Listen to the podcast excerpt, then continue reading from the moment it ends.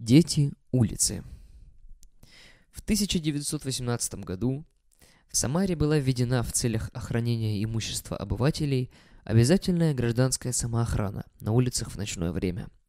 Эта повинность приравнивалась к военной, и за уклонение от нее ревсовет угрожал карой.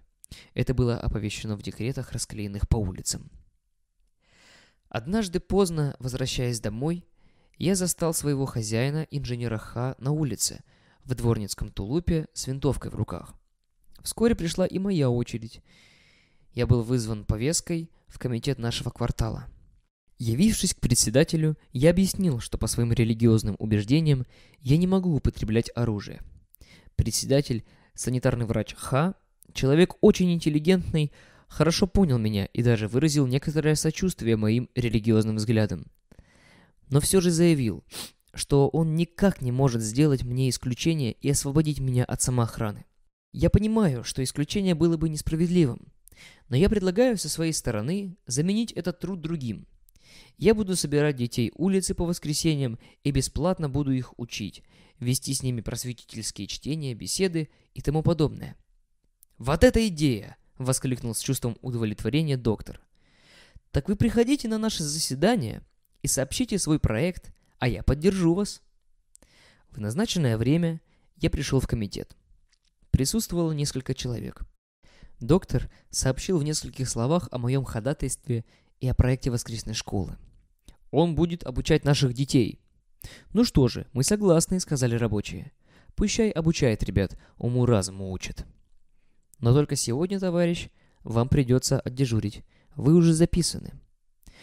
«Ну хорошо, да только без оружия». Вечером я пришел для отбывания дежурства. Старший выручает мне свисток. В случае заметите вора, свистком вызовите других караульных. Но нет, так я не согласен.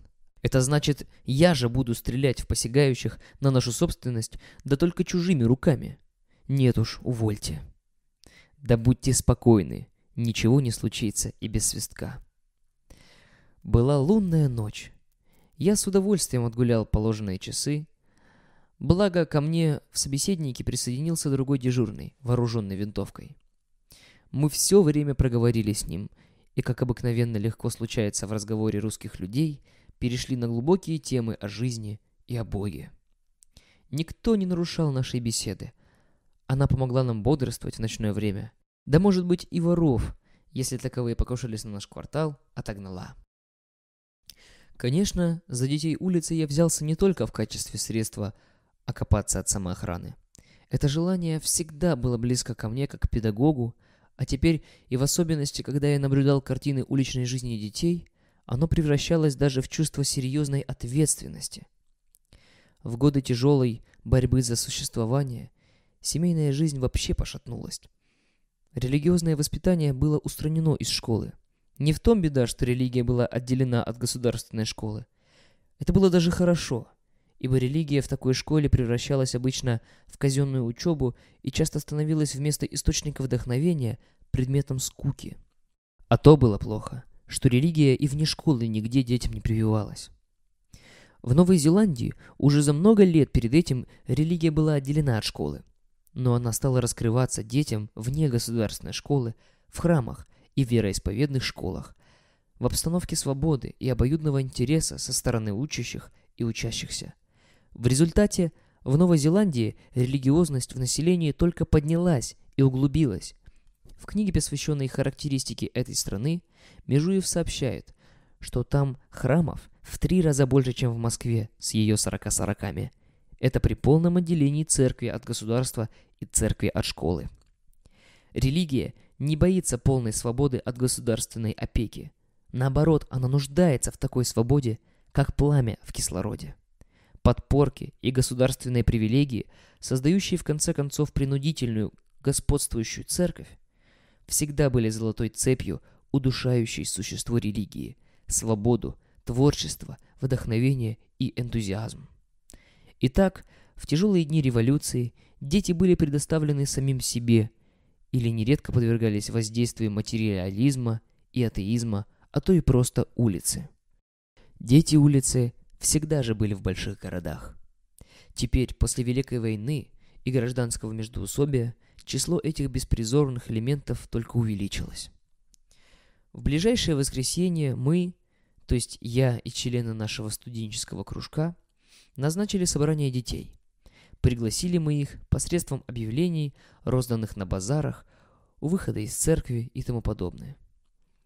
Помещение предоставил нам на свой риск заведующий одной из городских школ.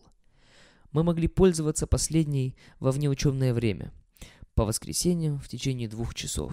Я имел целый кадр сотрудников, студентов и студенток. Некоторые из них были педагогичками и учительницами. Одна слепая, очень опытная учительница была среди нашего педагогического персонала. В назначенный час школа гудела и звенела от множества детских голосов. Перешли дети улицы, а некоторых привели их родители. Собрание началось общим пением молитвы «Царю Небесный». Дети пели охотно и стройно. Я помогал пению игрой на скрипке. Затем я прочитал им отрывок из Евангелия, объяснил его примерами из жизни, перебивая рассказ вопросами, обращениями к ученикам. В конце собрания мы нараспев заучили основное изречение, жемчужину из данного текста. Например, «Наречешь имя ему Иисус, и он спасет людей своих от грехов их». В следующие разы мы повторяли стихи предыдущих уроков. В результате накопилось в памяти детей жемчужное ожерелье. Некоторые дети поражали меня своей памятью. Они воспроизводили безошибочно стихи, заученные в течение месяцев. Эти же стихи раздавались детям в письменном виде, на листочках. Они брали их с собой домой для повторения. И, кстати, заносили искры Евангелия в свои семьи, своим родителям и родным. Христос любит детей, и дети всегда загораются ответной любовью ко Христу. Как радостно было видеть их рвение, смышлённость и понимание слов Христа. Каким чистым восторгом светились детские личики, еще не совсем испорченные пагубным влиянием улицы. После чтения Евангелия дети пели какую-либо русскую песню под скрипку. Затем я или кто-либо из сотрудников читал художественный рассказ, который должен был служить иллюстрацией для евангельского слова. Например, «Где любовь, там Бог» Толстого, «Капитан Боб» Жуковского, «Сигнал» Гаршина и тому подобное.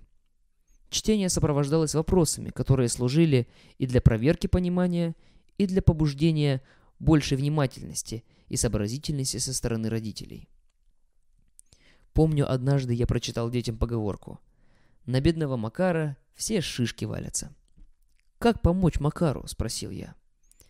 «Не садить его под елку», – ответила меланхолично одна девочка среди всеобщей тишины.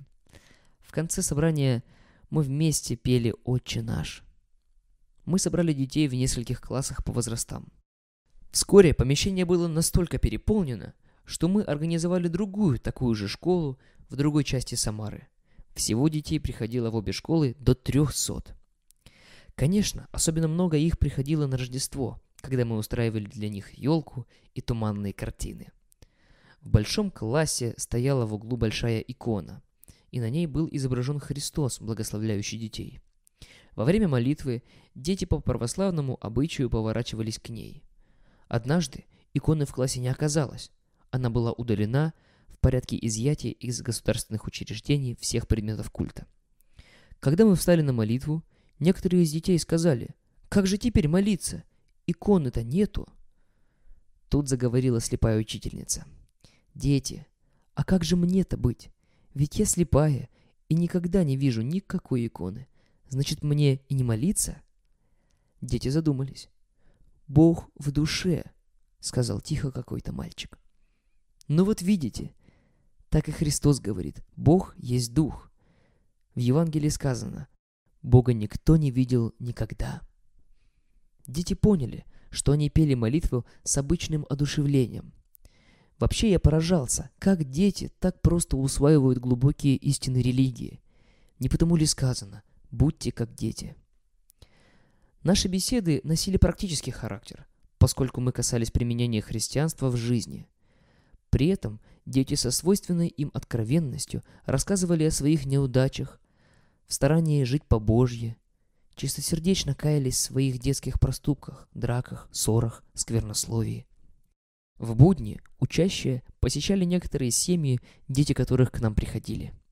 Завязывалась связь с родителями, укреплялось взаимное доверие и влияние школы. Родители приходили в школу и громко выражали нам благодарность, так как они видели благотворное влияние Евангелия в жизни детей. Однажды я разъяснил детям цель воскресной школы, отчасти для родителей, которые тут же присутствовали. «Дети, кто скажет, для чего нам воскресная школа?» Сидевший впереди мальчик, очень шустрый, беспокойный, с плохой репутацией, бойко ответил: «Воскресная школа для того, чтобы дети воскресли!» Лучшего объяснения не придумать и взрослым.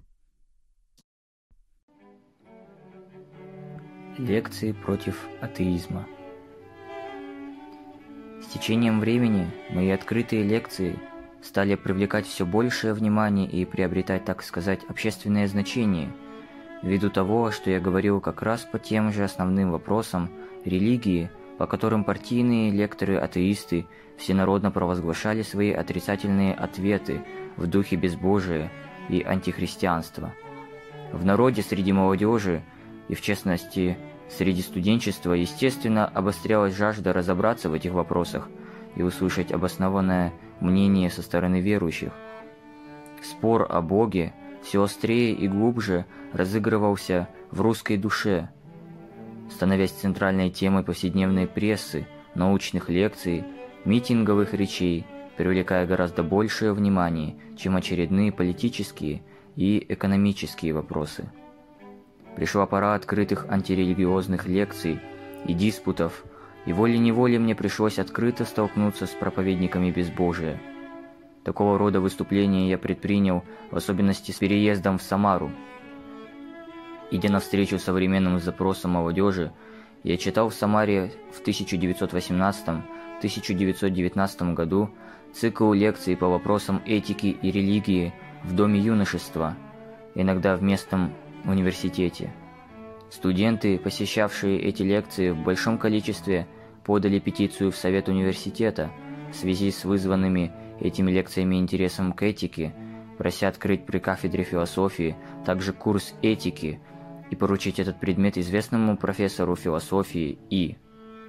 А в случае, если это будет неудобно, то предоставить его мне.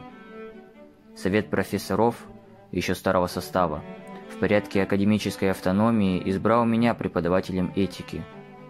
В университете особенно много студенчества привлекала моя лекция о проблеме братства и коммуны, причем я доказывал, что люди лишь тогда становятся братьями, когда находят одного Отца через Христа. Эта же лекция была повторена в местном почтовом клубе. Дальнейшее выступление на эту тему было отклонено местными распоряжениями.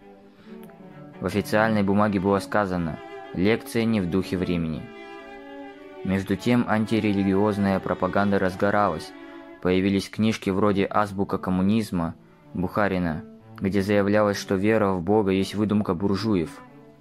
В это время открылись так называемые районные рабочие клубы с просветительской целью. В один из них я был приглашен прочесть лекцию «Диспут о религии». Я назначил тему: «Можем ли мы жить без Христа?».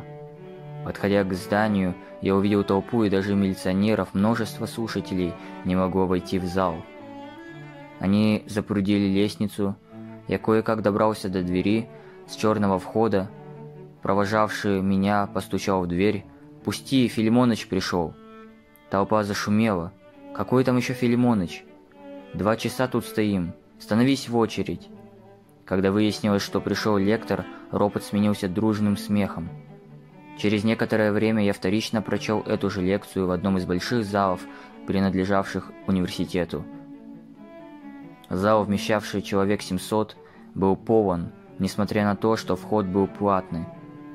В этой лекции, обращаясь к власти, я сказал приблизительно так: «Не дело представителей власти пропагандировать атеизм. Поступать так от ее имени значит ее компрометировать. Она должна быть нейтральной, уже и в силу отделения церкви от государства. Упомянутый в псалмах Давида безумец сказал лишь: в сердце своем нет Бога, а наши атеисты провозглашают это на улицах и площадях.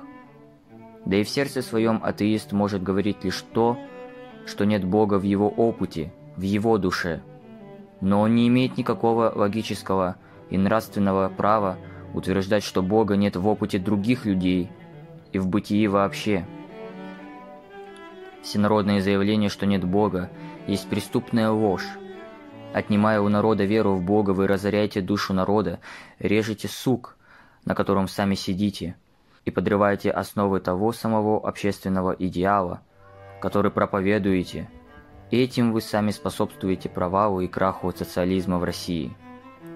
Во время прений мне было сказано, что книжки вроде «Азбуки коммунизма» как атеистическая пропаганда есть работа не власти, а коммунистической партии. Лекция кончилась.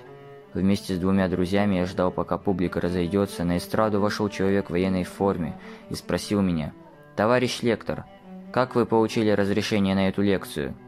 У вас оно имеется?» Мой друг предъявил бумагу от милиции.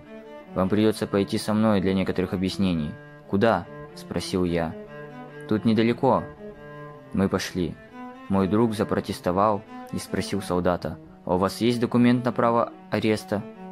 «Вот вам мой документ», — с видимым раздражением сказал он, вынимая револьвер. «Идите вперед». До этого момента мы следовали за ним сзади. Было ясно, что нас ведут в чрезвычайку. Мы вошли в канцелярию. В глубоком кресле сидел, развалясь, молодой человек в красной фуражке.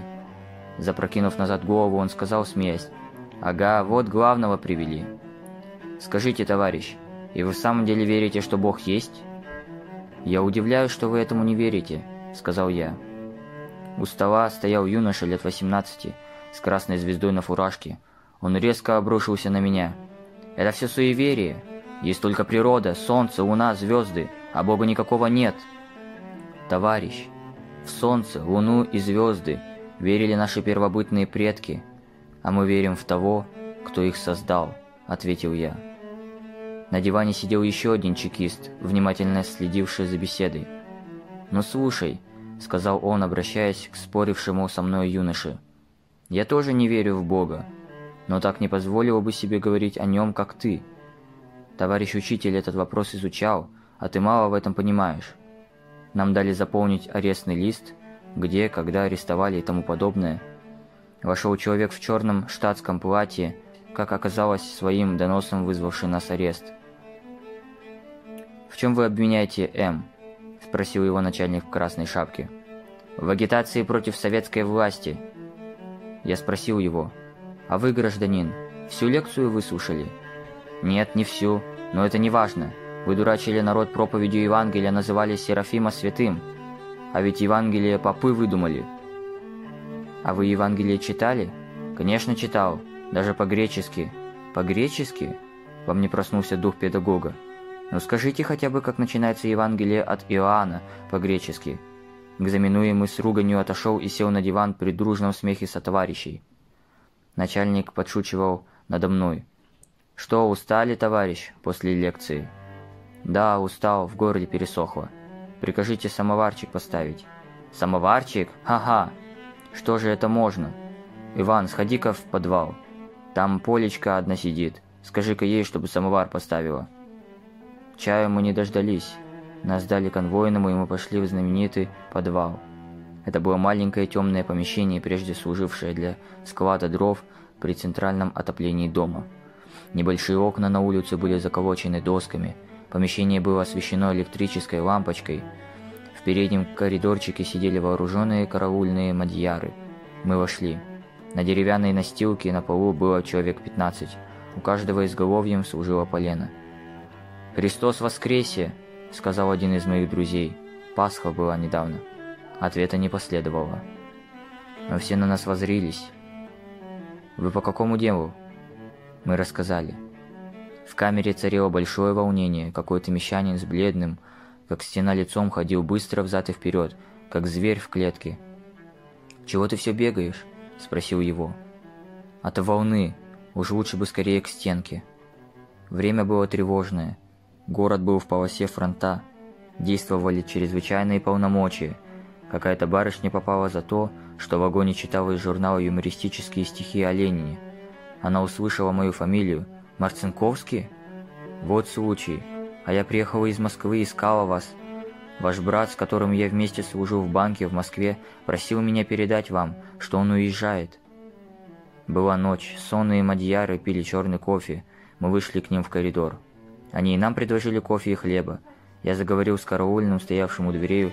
Он охотно рассказал мне ломаным языком о своих родных и о родине, с которыми он давно уже был разлучен. Глубокая ночь. Мы почитали второе Евангелие, безмолвно помолились. Я расположился на ночь, прислонив голову к полену. Много мыслей теснилось в душе. Вспомнилась мать, Москва, стало себе жалко. Стук автомобиля под окном, кто-то приехал. Может быть, брать на Коровий остров, там происходили расстрелы. Открывается дверь, входит человек и вызывает одного из моих друзей, потом другого. Только часов в 11 утра вызвали меня, оказывается, к следователю. «Вы агитировали против власти?» «Нет».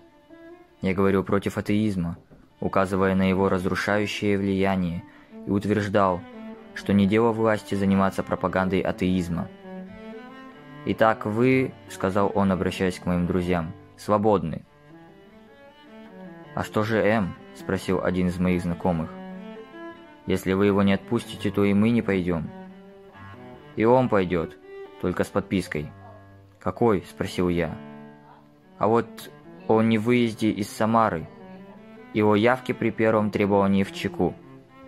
«А лекции читать могу?» «Можете». Я дал подписку. Мы вышли на воздух и солнце. Боже, какое счастье еще пожить на этой земле. Еще увидеть родных и друзей и разделить вместе радость свидания. Как-то после этого я встретил на улице агента ЧК, по доносу которого я был арестован. Я поздоровался с ним. Он ответил мне с улыбкой и смущением на лице. Я пожурил его за неумение различать религию от политики. Через неделю после ареста, то есть 18 мая 1919 года, согласно объявлению, сделанному на предыдущей лекции, я должен был ее повторить уже в 3-й раз, так как многим желающим войти пришлось отказать. Все билеты были распроданы. Теперь зал был опять полон. Присутствовало много коммунистов, в том числе и известные деятели из их рядов. Атеист, брат Анатолий, был в числе возражающих. После лекции один из видных коммунистов, Л., сказал: «Да тут ничего нет против власти». И так оправдался поступок следователя ЧК, который отпустил меня на свободу. На эту лекцию я пришел больной, с повышенной температурой. В перерыве за кулисами я сидел в изнеможении. Вторую половину я провел, собрав последние силы. Бог помог довести собрание до конца, так что, когда я был на эстраде, мое физическое состояние не было заметно. Домой я шел часто, садясь на улице, на ступеньки, у крылец. Затем слег в постель. Оказался тиф. В очень сильной форме. Организм боролся со смертью. Меня соборовали. Это таинство елеосвящения обычно совершается в час смертной опасности и рассматривается как приготовление к смерти, хотя все содержание молитв и читаемых мест из Евангелия говорит об исцелении. Даже существует поверье, что тот, кто выздоровел после соборования, уже рассматривается как человек нездешний. Такая девушка в селе рискует уже остаться одинокой, ее боятся взять замуж. С Божьей помощью я выздоровел. Во время моей болезни один из членов исполкома К. прочел лекцию на мою же тему «Можем ли мы жить без Христа?». Я читал отчет о ней в газете. Лектор говорил, что мы не только можем жить без Христа, но мы даже не можем жить с Ним, так как его учение неосуществимо и во всяком случае устарело. Через некоторое время в Самаре случилось 2 самоубийства. 2 коммуниста покончили с собой на почве пьянства и растраты казенных денег. Один из них был тот же лектор К. Можете себе представить, какое впечатление это произвело на самарскую публику? Сообщаю этот факт не для того, чтобы бросить камень упрека на могилу трагически погибшего человека. Во всяком случае, эта смерть есть печальное, но убедительное доказательство того, что не религия есть опиум для народа, но с устранением религии народ ищет дурмана, чтобы заглушить пустоту и томление духа. Без религии человек расточает и общественное добро, и самую свою жизнь, ибо теряет нравственную опору и веру в смысл бытия.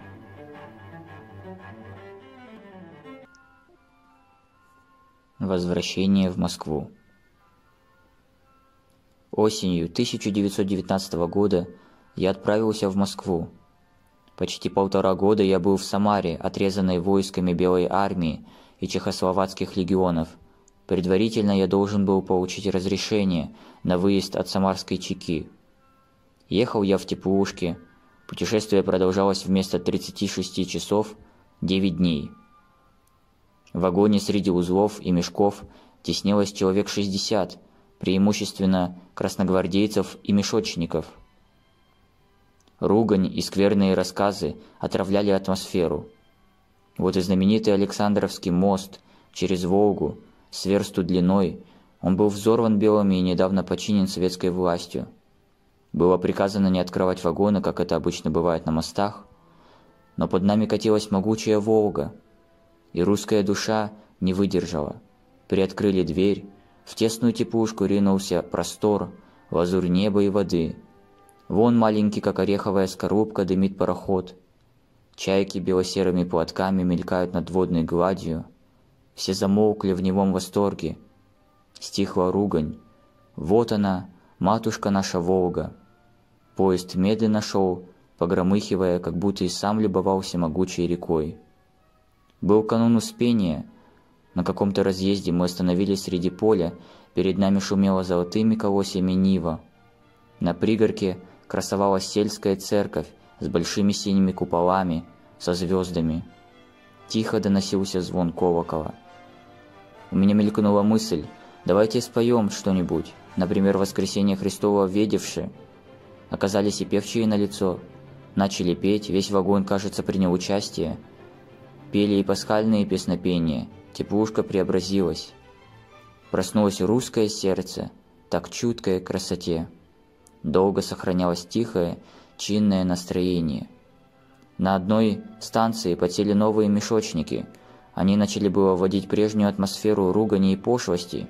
Я заспорил с ними. Начался диспут о Боге. «Нет Бога!» – упорно твердил один из них. В это время наш поезд поднимался медленно в гору. «Кра!» – раздался страшный треск, и вслед за ним панический крик. «Поезд разорвался!» Мы оказались в хвосте. Катимся назад в Инзу, а там налетим на составы. Мой оппонент побледнел, соскочил с полки, и другие за ним стали прыгать из вагона. Поезд медленно катился назад, но скорость движения все возрастала. Однако через некоторое время удалось остановить вагоны. Оказалось, в середине поезда в одном из вагонов сцепной крюк вырвался вместе с рамой. И не мудрено, паровоз тянул около 60 перегруженных старых вагонов, да еще в гору. Я из вагона не вылезал. С начала пути мне было очень тесно сидеть в неловком полусогнутом положении. Около меня сидел старик в бараньей шапке и все охал. В глазах его горел лихорадочный огонь. Стоны его стали беспокоить соседей. «Тиф у него, что ли?» – спрашивали они тревожно и стали сторониться от него. Он попросил у меня пить, увидев у меня фляжку с водой, и потом положил голову мне на плечо. Соседи оттеснились в стороны. Мне стало свободнее. Так мы ехали с ним дня 2. Потом сдали его на одной станции в больницу. Двое его односельчан ехали тут же, все они ездили куда-то зарожью. Я познакомился с ними и попросил их сообщить об его участи мне в Москву. И действительно, через некоторое время я получил открытку с сообщением, что больной впоследствии выздоровел. На маленькой станции Барыш мы застряли. Впереди происходило восстание, называли имена Мамонтова, Миронова, остановка грозила быть долгой. Уныние овладело путешественниками. Прошел день, 2, стали проедать последние. Среди пассажиров в другом конце вагона я заметил барышню, которая читала какую-то небольшую книгу. Стоявший над ней человек поинтересовался. Взял у нее из рук книгу. По выражению его лица, ставшему сразу как-то особенно серьезным и сочувствующим, я понял, что это Евангелие. У меня мелькнула мысль, что эта барышня принадлежит к одному из наших христианских студенческих кружков. Когда пошли за кипятком на станцию, я увидел ее вновь. «Скажите, а вы не из христианского кружка?» Она широко раскрыла глаза.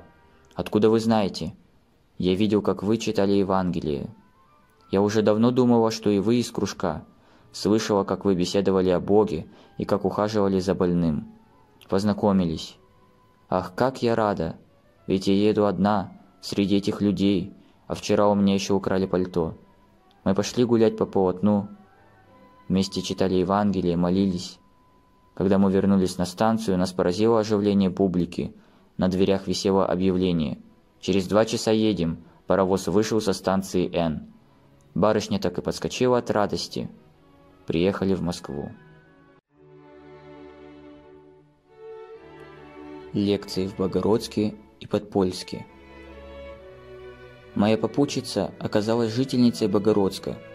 Там один из членов нашего московского христианского студенческого кружка организовал в последнее время небольшую группу молодежи, интересующейся вопросами Евангелия. Моя новая знакомая постаралась вызвать меня туда от имени кружка для чтения лекций. Прочел я им в местном кинотеатре «Фантазия» лекцию на ту же тему «Можем ли мы жить без Христа?». По окончании лекции ко мне подходит молодой человек в военной форме.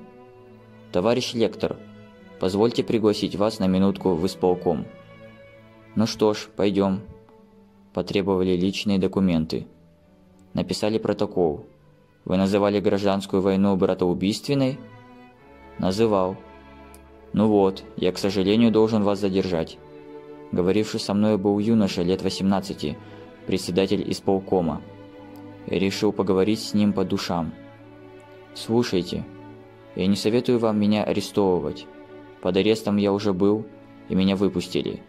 Кроме того, предупреждаю вас, что завтра я должен быть в Москве для явки в Народный суд по вызову. Я подал заявление об отказе от военной службы по религиозным убеждениям. Вот у меня и повестка. В Москве меня хорошо знают, можете справиться обо мне. А только не задерживайте, будете иметь неприятность», — сказал я ему почти отеческим тоном. Бывший учитель гимназии почувствовал перед собой своего ученика. «Покажите повестку».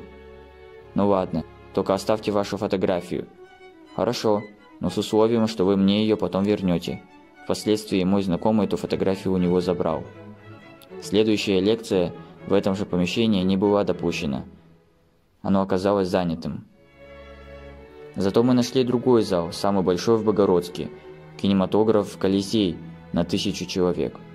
Здесь я прочитал лекцию «Смысл красоты», сопровождаемую музыкальными иллюстрациями из классической музыки: Бах, Бетховен, Шопен, Лядов, в исполнении одной пианистки.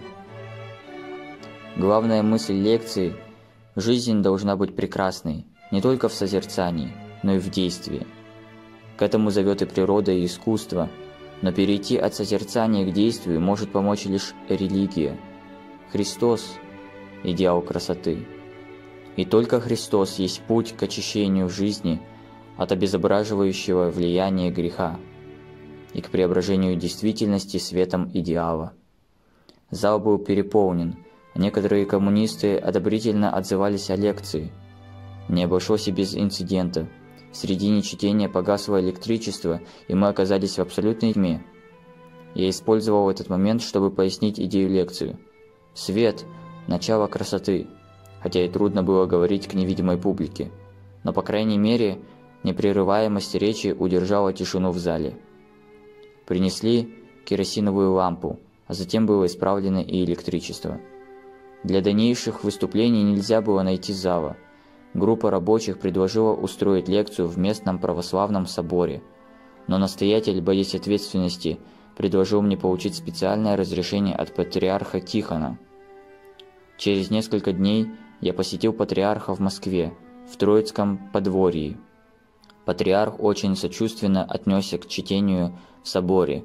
Он тут же выдал мне бумагу с собственноручной подписью и патриаршей печатью. Она была также занесена в шнуровую книгу в канцелярии.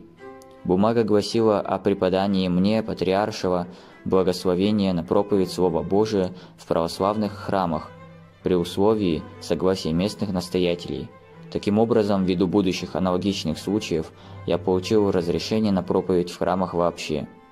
Через несколько дней лекция в Богородском соборе была устроена на тему «Духовная жажда» при небольшом скоплении народа. После одного из этих выступлений я хотел вернуться в Москву в тот же день, хотя и был очень утомлен. Друзья советовали мне отложить, и я после долгих уговоров согласился. Совет друзей оказался пророческим. На другой день я узнал, что поезд, вышедший накануне, потерпел крушение. Я видел у насыпи груду обломков. Об этом несчастье мне рассказывали следующее. В одном из товарных вагонов в теплушке с открытой широкой стенкой красноармейцы распевали кощунственные песни. Вдруг сорвался откуда-то ветер и, сильным порывом налетев на этот широко открытый сбоку вагон, сбросил его с рельс. Несколько красноармейцев, кажется, 8 человек, были убиты. Вспоминаю еще лекцию на тему о Христе в Подпольске, в местном художественном театре. Все места были заняты. Так как по обыкновению была объявлена беседа после лекции, то руководство прениями было поручено знакомому студенту. Но перед началом лекции ко мне подошла за кулисами группа людей. Среди них был партийный агитатор П., который уже выступал против меня в Богородске, при явном неодобрении слушателей. «Мы предлагаем вам свой президиум», — сказал он. На это я ответил: «Но ведь это не митинг, а лекция. Мы сами ее устраиваем». Лекция была устроена местной группой христианской молодежи. «Мне приходится поблагодарить вас, но мы обойдемся своими силами». Я слышал, как П. сказал вполголоса: «Предъявите требования комитета партии». Человек с золотыми зубами, оказавшийся председателем исполкома, официально заявил, что председательство они, представители партии, берут в свои руки. Я признал это насилием, но все же согласился читать. Мы все вышли на эстраду. Председатель объявил собрание открытым, указав на некоторые общие правила, регламент для желающих говорить. В публике послышался ропот по адресу неожиданного президиума. Мне было дано слово. Я объявил о неожиданно случившемся изменении в порядке собрания и сказал, что отвечаю только за свои слова, а отнюдь не за слова атеистов, присоединившихся ко мне против моей воли. Публика слушала меня очень внимательно. Когда я кончил, председатель объявил, что в качестве оппонента будет говорить товарищ П. П. стал излагать историю религии с древнейших первобытных времен, стараясь показать суеверность всякого религиозного мировоззрения. Он говорил уже час. Публика стала протестовать. «Граждане», — сказал строго председатель, — «вы имели терпение выслушать гражданина М? Так слушайте терпеливо и оппонента. Мы не на вашу лекцию пришли». «Прошу к порядку», — крикнул председатель, шла глазами того, кто осмелился возражать. Оппонент продолжал. Изредка слышался смех по поводу тех или иных его выражений.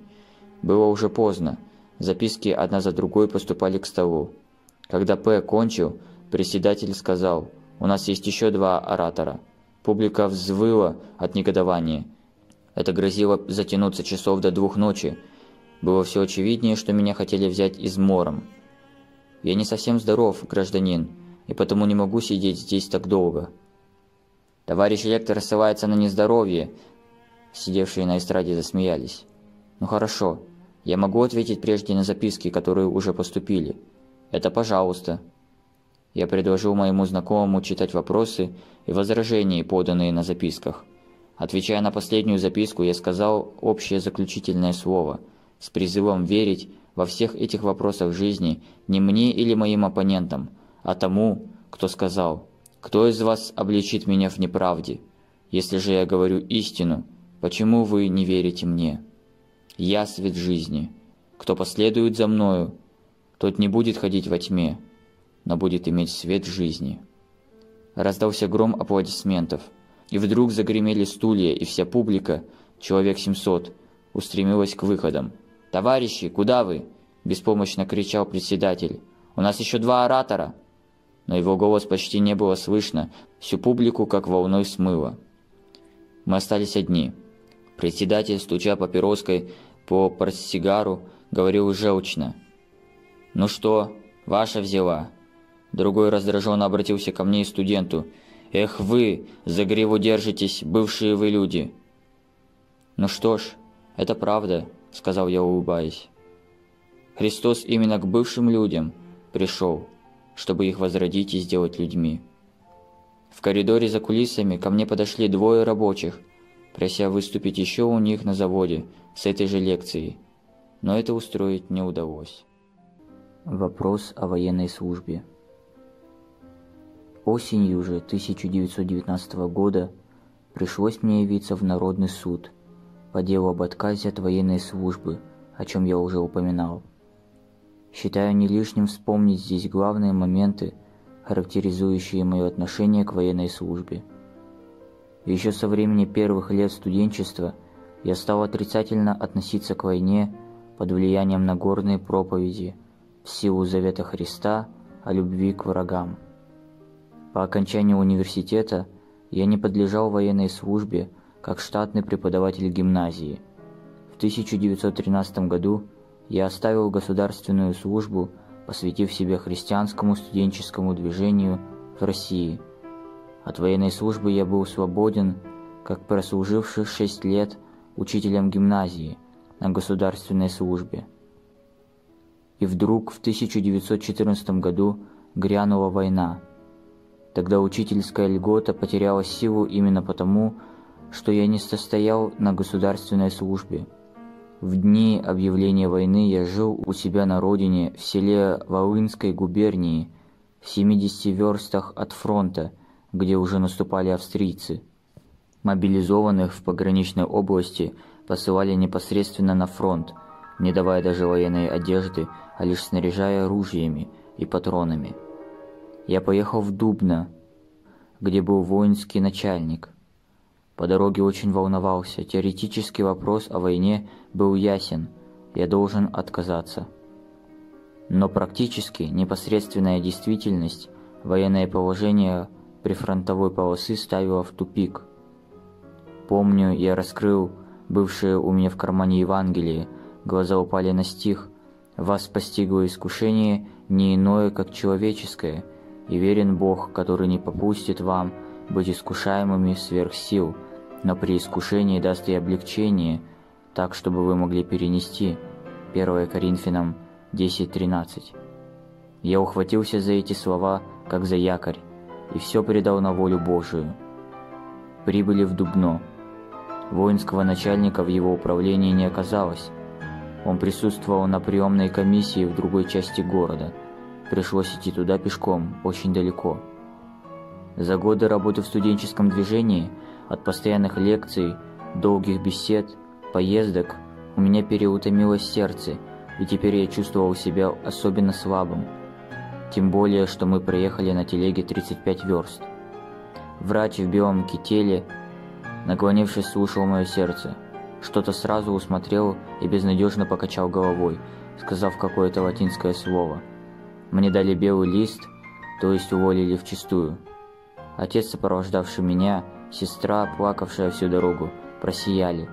Я ощущал большую радость жизни. Да, испытаний не было сверх сил, как говорится в приведенном стихе.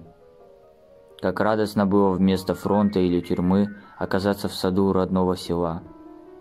«Я знала, что так будет», — говорила одна знакомая, с которой мы много беседовали о Христе. «Вы должны еще остаться на этом свете для религиозной работы». В 1916 году меня все же вторично мобилизовали. Я пошел на осмотр, захватив свой белый билет с указанием статьи о болезни сердца. Сердце нашли здоровым. У меня был невроз сердца. Явственные перебои. Врачи говорили о неизлечимости и смертельной опасности моей болезни всякую минуту. В санатории Крюкова врач советовал оставить тревожную студенческую работу и вернуться к регулярной учительской службе. «А другой при студенческой работе будет здоров?» – спросил я. «Нет, это будет со всяким, уж такая нервная работа». Я остался при студенческой работе. И вот сердце все-таки поправилось. «Годен», – сказал председатель комиссии, в Екатерининском зале Московской городской думы. «Постойте, ведь я имею еще недостаток. Я близорук. Снимите очки. Видите вон те знаки? Ничего не вижу. А нас видите?» – спросил он раздраженно. «Вижу. Прошу вас исследовать меня инструментами. Здесь нет инструментов, а посылать в госпиталь не велено. Вот я на днях был в Алексеевской городской лечебнице, и у меня рецепт на очки, 3,5 диоптрии. Это не документ. Ополчение второго разряда», вдруг сказал председатель и поставил соответствующий штемпель. Это означало свободу, ибо данная категория в то время не призывалась. Через год новая мобилизация, но меня освободило положение штатного преподавателя, который я временно совмещал со студенческой работой. Летом 1918 года чехи взяли Самару. Установилась белая власть, так называемая учредиловская. Управлял комитет членов учредительного собрания. В октябре подошли советские войска. Опять мобилизация со стороны белых. Попал и мой возраст. Я написал письмо об отказе на основании религиозных убеждений и пошел на другой день в управление воинского начальника. Прихожу к дому, вывески не нахожу, спрашиваю прохожих. Оказывается, управление вместе с белыми войсками ушло из города. Установилась опять советская власть. Новая мобилизация, теперь со стороны красных. Иду в военный комиссариат, захватив то же самое письмо, как некоторые доказательства своего беспристрастия в вопросе войны. Не помогал воевать белым, не буду помогать и красным. «Вы ведь из Москвы. Так вам в Москве и призываться», — сказали мне в комиссариате. В это время уже с 4 января 1919 года стал действовать новый закон, в силу которого можно было освобождаться от военной службы по религиозным убеждениям, если подсудимый мог доказать свою искренность, а не оказывался по тогдашнему выражению «шкурником». Был организован совет религиозных общин и групп, куда входили представители различных вероисповеданий, участвовали Чертков, Колосков, от христиан-трезвенников, Павлов от баптистов и так далее. Эти представители имели право быть экспертами на суде. Приехав в Москву, я подал заявление об отказе в местный народный суд, бывший мировой суд. Вот настал день суда. Дело слушалось при открытых дверях. Присутствовали в публике знакомые толстовцы, христиане-трезвенники. Я был вызван к столу. Экспертом моим был Павлов. Он разложил перед судьей в качестве вещественных доказательств ворох моих афиш лет за 10 и пояснил, что в Петрограде и в Москве всякий слышал или эти лекции, или про эти лекции, и что в них всегда проводилась идея христианского идеализма, братства. Один из деятелей студенческого движения, хорошо знавший меня, попросил у судьи слова, как частный свидетель, и рассказал мою биографию, между прочим, о том, как я ходил в народ в течение многих лет в качестве книгоноши Святого Писания, как вел кружки молодежи, собирал детей улицы в частную школу и так далее. Судья, человек лет 55, назначенный советской властью из числа прежних мировых судей, очень внимательно слушал. Я хотел еще высказать свидетельство о Христе и Евангелии, попросив дать мне последнее слово, но судья сказал: «Слова не нужно.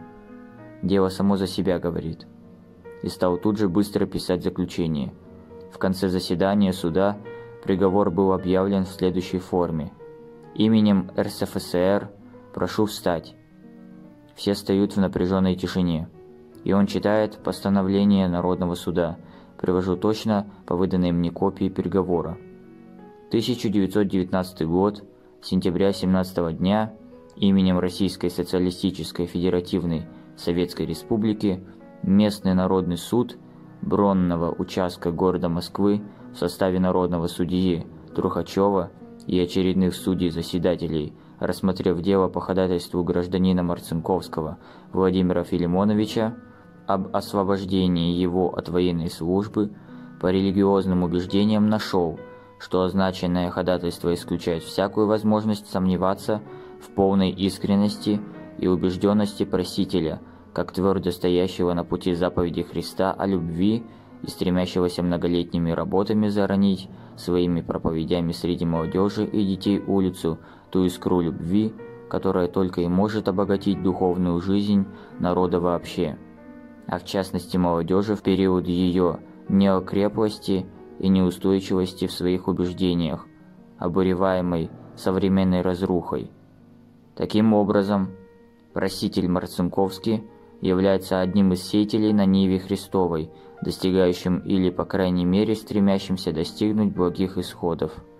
Исходя из всего вышеизложенного и суммируя доводы экспертизы, суд определяет гражданина Марцинковского Владимира Филимоновича отнесение военной службы во всех ее видах, как активной, так и вспомогательной, освободить, предоставив ему право работать на пользу молодежи и детей улицы, оставаясь организатором и проповедником всюду, где нищета духовная ищет и просит подаяния и пищи духовной.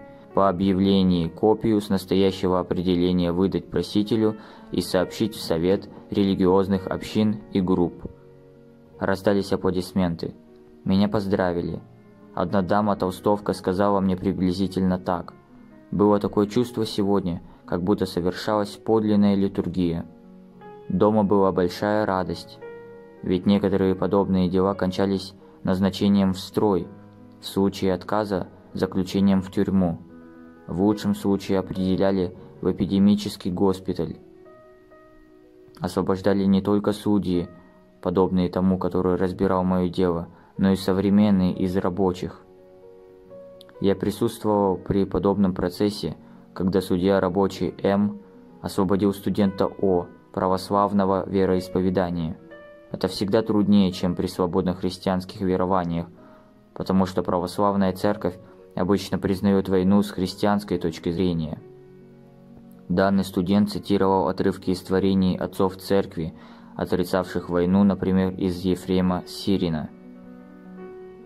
В последнее время нередко евангельские христиане и баптисты присуждаются за отказ к тюремному заключению, хотя бывали случаи досрочного освобождения, когда с самим фактом сидения и соответственным наблюдением над жизнью заключенного достаточно выяснялась убежденность подсудимого.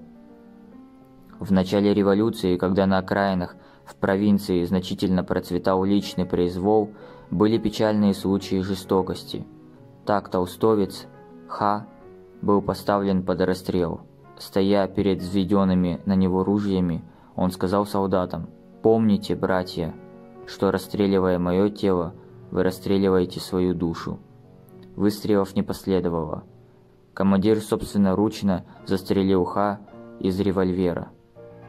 Надо сказать, что и при старом режиме бывали случаи, обнаруживавшие стремление освободить искренних религиозников. Мой друг А. после отказа от военной службы был отдан в психиатрическое отделение военного госпиталя в Москве, в Лефортове, на испытание и пробыл в ужасной обстановке среди умалишенных 6 месяцев. Он к тому же артист, певец, окончивший Московскую консерваторию. По его свидетельству, молитва и чтение Евангелия спасли его от душевного заболевания. В особенности он пережил там, по его свидетельству, силу и глубину 8 главы послания к римлянам: «Любящим Бога все содействует ко благу. Если Бог за нас, кто против нас? Ничто не отлучит нас от любви Божией во Христе Иисусе». Когда он стоял перед судом, председатель, генерал, всматриваясь в его лицо, сказал членам комиссии: «Обратите внимание на его улыбку. Это человек ненормальный». И вот какое свидетельство ему было выдано. Я читаю его и провожу теперь по памяти. Сообщалось, что А. страдает душевной болезнью, мания религиоза, ввиду, первое, сообщаемых им каких-то таинственных сношений с божеством. На вопрос, кто внушил вам отказ, он ответил: Господь. Второе, дурного самочувствия при виде оружия. И третье, полного равнодушия к своей судьбе. Я думаю, и Сократу можно было бы выдать такое же свидетельство, ведь и он сообщал о божественном голосе, «Деймонион», который руководит им, и он равнодушно принял смертный приговор. В результате А. был освобожден, но как душевно больной. Он должен был лишиться места учителя пения в одной из московских городских школ и стал регентом в общине евангельских христиан. Глава «Суд над церковниками». Одним из значительных моментов борьбы с религией было вскрытие мощей. В связи с последним зимой 1919-1920 годов слушалось в Верховном трибунале дело Самарина, Кузнецова и других. Суд происходил в Голубом зале Союзов на Большой Дмитровке, бывшее дворянское собрание, при открытых дверях. Ему был придан характер так называемого показательного процесса. Заседания продолжались 6 дней. Каждый день мне удавалось побывать там хоть некоторое время. За столом на эстраде сидел председатель трибунала Смирнов и другие члены этого учреждения. С правой стороны общественный обвинитель, бывший главковерх, верховный главнокомандующий Крыленко. В глубине эстрады виднелась фигура поэта Демьяна Бедного в военной одежде защитного цвета. С левой стороны на скамье подсудимых был ряд духовных лиц: игумен Звенигородского монастыря отец Иона и еще несколько монахов, священник Цветков, бывший оберпрокурор Святого Синода Самарин, профессор Кузнецов и другие. Дело обстояло в следующем. При вскрытии мощей Савы Звенигородского в раке не оказалось нетленных останков, а были найдены лишь кости. По словам некоторых монахов, один красноармеец плюнул в раздражении на череп, вынутый из раки. Представители другой стороны доказывали, что красноармеец, возмущенный неожиданным обманом, действительно плюнул, но не на череп, а на пол. Слухи о кощунстве распространились в толпе, она бросилась на коммунистов, было кровопролитие, кажется, и убийство. В оправдание себя монахи пустили в народ слух, что нетленные мощи были в гробнице, но они ушли от недостойных очей и рук кощунников.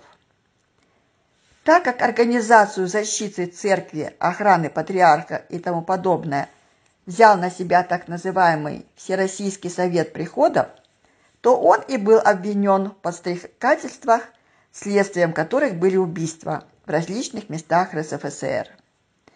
Надо заметить, что большая часть народных беспорядков в годы революции возникала, насколько мне известно, на религиозных основаниях.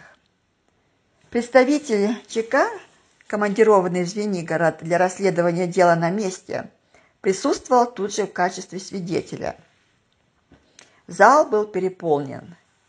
Не буду приводить всех подробностей судоговорения, допроса свидетелей подсудимых. Во всем процессе ярко ощущалась русская церковная история в изломе. Сталкивались два мира, или вернее две идеологии – государственная религия и, как реакция против нее, государственный атеизм.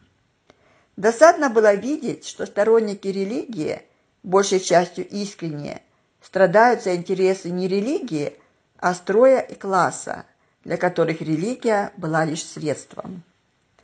Разоблачение этих сторон официального православия составляло силу речей прокурора Крыленко, незаурядного оратора с чеканным юридическим языком и четкой медленной речью, особенно явственной благодаря западно-русскому акценту.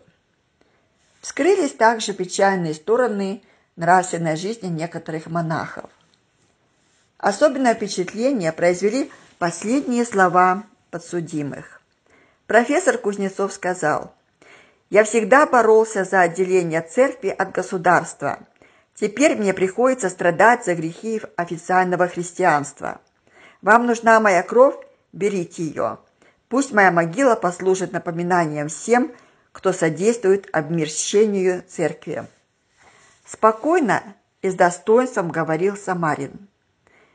Игумен Иона, монах с худощавым аскетическим лицом, вынул из кармана маленькое Евангелие и, перекрестившись, прочитал из того места, где описываются страдания Христа. В 6 часу настала тьма по всей земле и продолжалась до 9:00. «Вчера здесь потухло электричество», – говорил он дальше, – «и мы все были во мраке. Это напоминает мне затмение, бывшее во время крестного страдания того, кто был свет мира». Священник Ц, почтенный старец с львиной гривой седых волос, несколько трясясь от волнения, вышел из скамей. Стал лицом к народу и, осеняя себя широким крестом, сказал громким, взволнованным голосом: «Клянусь всемогущим Богом, что меня обвиняют несправедливо».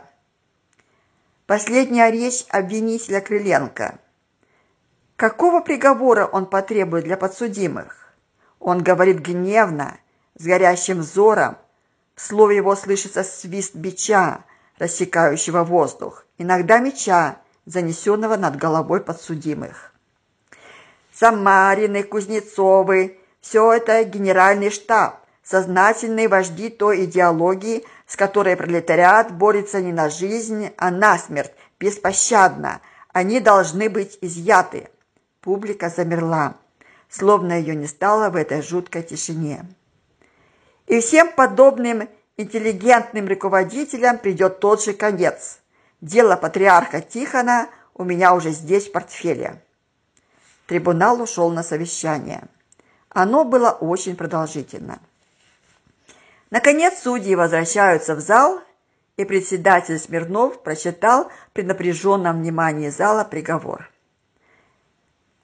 Самарина, Кузнецова подвергнуть высшей мере наказания, то есть расстрелять, произнес он четко, с расстановкой. В публике послышался вздох ужаса. Но затем приведено было пояснение, что так как накануне Совнарком принял отмену смертной казни, то расстрел заменяется тюремным заключением на 5 лет. Некоторые, диакон, простой монах и другие, были оправданы и освобождены ввиду несознательности, бескорыстия, пролетарского происхождения и тому подобных превходящих оснований. Сидя в зале, я почувствовал, что и мне рано или поздно придется быть в положении подсудимого, поскольку власть не различает официальной и политической религии от религии вообще, поскольку всяк за всех виноват. Наконец, поскольку среди обвинителей могут быть лица, борющиеся с религией как таковой. Глава «Антирелигиозные лекции Луначарского и других». Приблизительно в это же время улицы Москвы были обклеены афишей о лекции Луначарского, народного комиссара просвещения, на тему «Почему не надо верить в Бога?». Я пошел на эту лекцию. Она была в большом зале Политехнического музея, близ Лубянки. Народу было полно. Многие не попали в аудиторию. Я пробился кое-как. Сел на эстраду лицом к публике, в числе других. Хорошо видел всех, а главное оратора, который стоял тут же. Говорил он, что никому не запрещается верить во что угодно, но мыслящему человеку верить в Бога нельзя. Рассказал главные этапы истории религии, анимизм, фетишизм и так далее. Говорил очень уверенно. Мы являемся авангардом человеческой мысли. Пересыпал речь остротами, говорил литературно, отчетливо, по временам сильно возбуждаясь, как бы гипнотизируя. Отвергая Бога, он в то же время звал к светлому будущему, когда люди создадут, по его словам, братство богов в природе. Я не мог молчать. Достал из кармана бумажку и написал: «Прошу слова, Марцинковский». Лектор огласил записку и сказал, что сегодня не диспут, а лекция. Но, впрочем, он предлагает аудитории решить вопрос, давать ли слово, предлагая ограничить время оратора 10 минутами. Поднялся шум. «Не надо! Просим, просим!» Народу было 3 тысячи. Поднятие рук показало, что большинство стоит за то, чтобы дать слово. Выхожу, ощущая напряженную тишину. Я постарался использовать краткое время, чтобы как можно яснее высказаться в защиту веры. Граждане, все, что утверждал лектор Луначарский относительно разума и науки, будто они не позволяют верить в Бога, совершенно неверно. Лектор называет религию буржуазной верой, а я утверждаю, что проповедуемый им материализм есть буржуазная мещанская вера. Для нее то лишь действительно, что для тела чувствительно.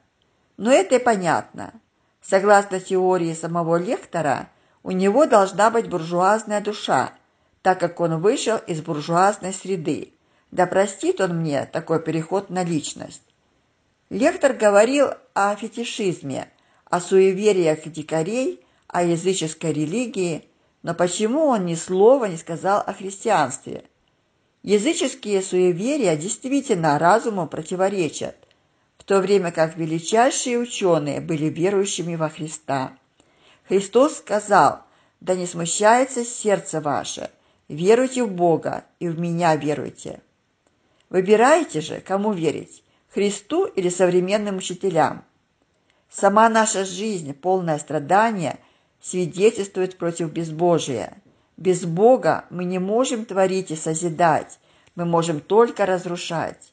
Мы погибаем без веры, и этим подтверждаются слова Христа: «Без меня не можете делать ничего». Раздались оглушительные долгие аплодисменты.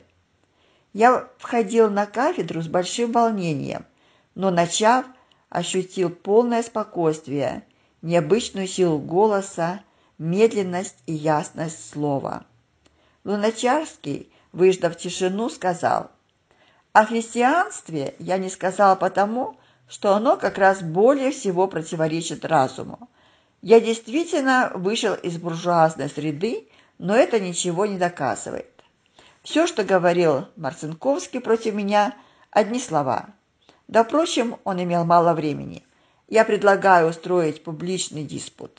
Пусть против меня говорят 1,5 часа, а я ограничусь 40 минутами и отвечу на возражения оппонентов. Когда Луначарский кончил, я подошел к нему. «Анатолий Васильевич, когда же мы с вами устроим этот диспут, который вы предлагаете?» «Насчет этого обратитесь к моему устроителю», — сказал он, указывая на господина кавказского типа. Последний записал мой адрес и сказал, что сообщит мне о времени диспута, предлагая пригласить еще ряд профессоров, лекторов и так далее. Их имена называли тут же из толпы, окружившей кафедру. Чтобы подготовиться к лекции в тишине, я уехал на месяц в Богородск, уже упомянутый выше провинциальный город. Приглашение на предстоящий диспут было передано Луначарскому, но он отказался в нем участвовать, указав на недостаток времени. Пришлось прочесть лекцию без Луначарского. В соответствии с его лекцией моя тема была названа «Почему надо верить в Бога?». Народу, как и следовало ожидать, было очень много. Когда я пришел, был полный зал, номер 2 в Политехническом музее. Помещение не было отоплено, публика сидела, топая ногами, чтобы согреться. Я опоздал, так как перед самой лекцией у меня сломалось пенсне. Пришлось раздобывать другое. На лекцию пришли, естественно, большей частью люди, сочувствующие религии. Я предложил свободную беседу после лекции и подчеркнул, что хотя Луначарский отсутствует, но другие, разделяющие его убеждения, могут говорить за него. Таких оказалось 6 человек. Говорили очень слабо, может быть, уже потому, что не чувствовали на своей стороне аудитории. Их поддерживали жидкими аплодисментами человек 50. В пользу религии говорили 13 человек. Через некоторое время на улицах Москвы опять появился плакат о лекции Луначарского, все на ту же тему: почему не надо верить в Бога. Были приведены имена оппонентов, и меня удивило отсутствие моего имени. Я пришел заранее в зал Политехнического музея. «Мы хотели вас пригласить», — сказал мне устроитель лекции, «но мы не могли найти вашего адреса. В таком случае запишите меня сейчас в список оппонентов». В лекторской комнате я встретился с Вячеславом Ивановым и Равином Мазе, которые были в числе оппонентов. Луначарский долго не являлся. Прошел уже час после объявленного времени. Но вот он прибыл в автомобиле, снял шубу и прошел прямо на эстраду. Мы вышли за ним. Я стал перед столом, лицом к публике, недалеко от лектора. Перед нами кипела переполненная большая аудитория Политехнического музея. Было опять не менее 3000 народу. По адресу Луначарского послышались замечания ввиду его опоздания. «Дела государственной важности задержали меня, как народного комиссара», — сказал он свое оправдание. «Предлагаю», — продолжал он, — «прежде всего выбрать председателя».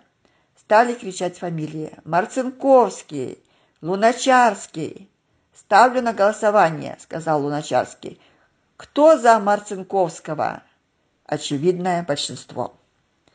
Я был очень взволнован от этой неожиданности, однако собрался с духом и ударил по звонку, стоявшему передо мной. «Прошу слова», — сказал, обращаясь ко мне, Луначарский. «Я предлагаю установить регламент собрания. Здесь записалось 6 оппонентов. Предлагаю за краткостью времени запись ораторов прекратить. Принимается. Каждому оппоненту дается 20 минут». Затем он сжато изложил суть своей лекции, уже ранее описанной. После него стали говорить оппоненты. Мазе, главный еврейский раввин, известный своей ученостью, Вячеслав Иванов, поэт-философ, священник Калиновский, Гусев, секретарь Толстого, и Булгаков, тоже секретарь Толстого. Последним говорил я.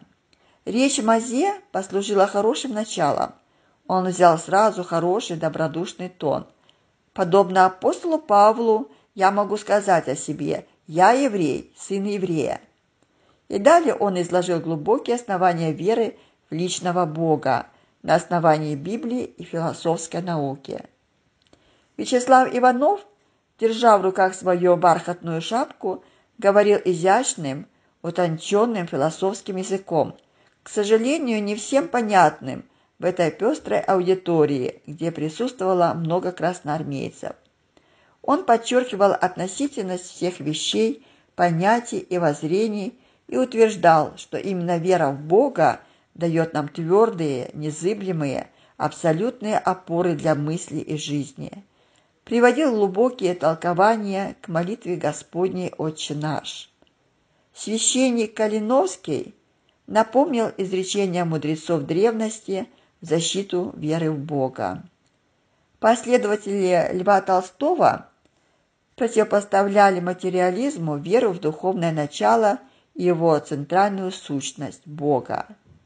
Я в основных чертах изложила свою лекцию «Почему надо верить в Бога». Особенно подробно я остановился на христианском понятии Бога и на Христе как совершенном воплощении Бога, на божественной любви, выраженной в Голгофской жертве. Слова оппонентов перебивались громкими аплодисментами. Пока говорили первые ораторы, я читал записки, поступавшие из публики. Одна была полна упреков по адресу атеистической проповеди Луначарского. «Я пришла сюда с разбитой душой и ухожу еще более разбитая». Подпись «Работница-портниха». Я подала эту записку сидевшему рядом Луначарскому. Он прочитал и отбросил записку с жестом нетерпения. В заключение говорил, как и полагается на диспутах, докладчик.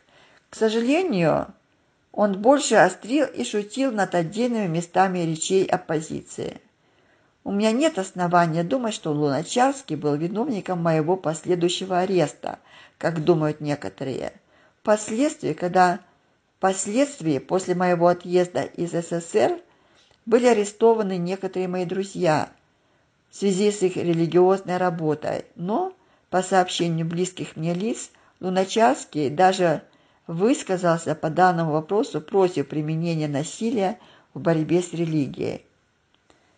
В толстовском журнале появился отзыв о диспуте. О моей речи было сказано: «Большую искреннюю речь произнес Марцинковский, евангелист, но, к сожалению, он открыл слабое место своих верований, а именно идею искупления, и на него-то устремился Л. со свойственным ему остроумием». Вскоре Вячеслав Иванов устроил свой диспут с Луначарским на тему «Религия будущего».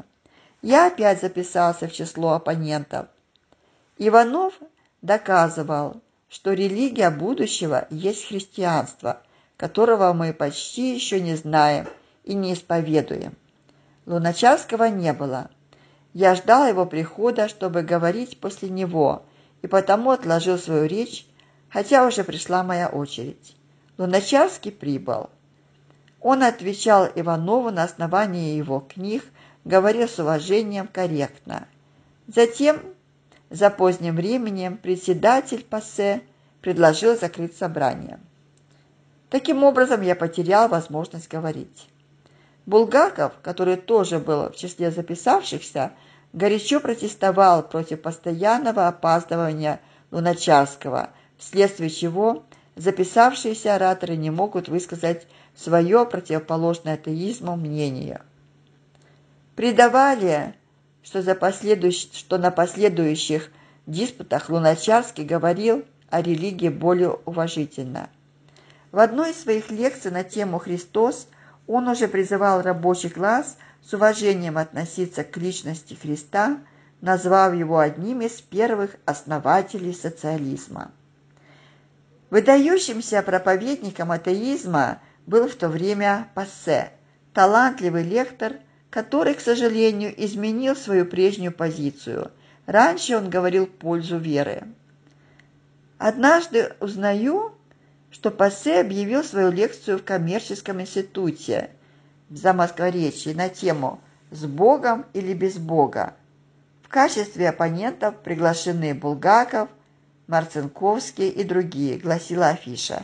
Я удивился тому, что мое имя было поставлено без предварительных переговоров со мной. Пассе говорил очень искренне. «Я отказался от веры в Бога. Вы не думайте, что это мне дешево досталось. Я часто не сплю по ночам». Оппоненты сурово нападали на оратора. Мое возражение состояло в следующем. Атеизм – болезнь духа. Оттого она и вызывает, между прочим, бессонницу. И так как это болезнь, то я хочу не осуждать ее, но сочувствовать ей, как сочувствует всякому страданию. Оратор, отвергая веру в Бога, призывает к справедливости, братству и любви. Я считаю это столь же последовательным, как отвергать солнце и в то же время принимать его лучи.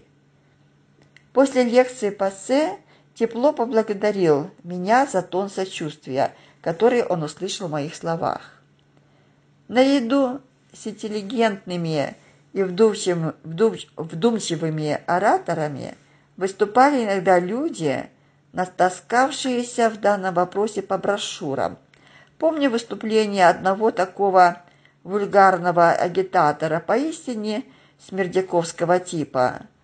Он политично назвал свою лекцию так, что можно было предполагать положительное содержание в лекции, что-то вроде «Почему мы верим в Бога?». Это было в Политехническом музее. Пришло довольно много народа. Лектор говорил о Боге цинично, развязно, похлопывая себя по животу, высмеивал библейское повествование о сотворении мира и тому подобного. От скуки Творец создал мир и так далее. В зале царила подавленная атмосфера. У меня было такое впечатление, что вот русскую душу грабят среди бела дня. Пришли мы вдвоем с одним моим верующим другом.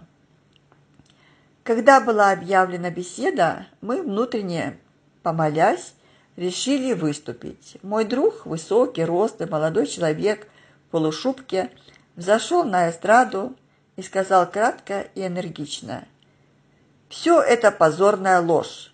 Мы на основании Слова Божия, разума и жизни веруем в Бога и Господа нашего Иисуса Христа». Зал как бы проснулся от тяжелого сна и загремел аплодисментами. Я сказал также кратко, что наука не противоречит религии, что лекция основана на незнании и рассчитана на невежество. Ученые, творившие науку, глубоко верили в Бога. Бог – основа нашей жизни. Христос распятый, воскресший и паки грядущий достоин всецелой веры. Верьте Христу, а не человеческим вымыслам. Целью нашей было не выступать в полемику, а дать свидетельство. Ясность и определенность исповедания всегда действуют на толпу неотразимо, тем более тогда, когда вера не пользуется защитой сильных мира сего, и вы рискуете собой. Один проповедник называл это «стрелять самим собой». С течением времени стали появляться все чаще на диспутах простые мужички с Евангелием в руках. Один евангельский христианин, простой рабочий, организовал свою лекцию в театре одного из уездных городов Московской губернии. Всех своих противников он обезоружил словами из Писания, как некогда юный пастух пошел на Голиафа с 5 гладкими камешками из ручья. В результате победа осталась за ним.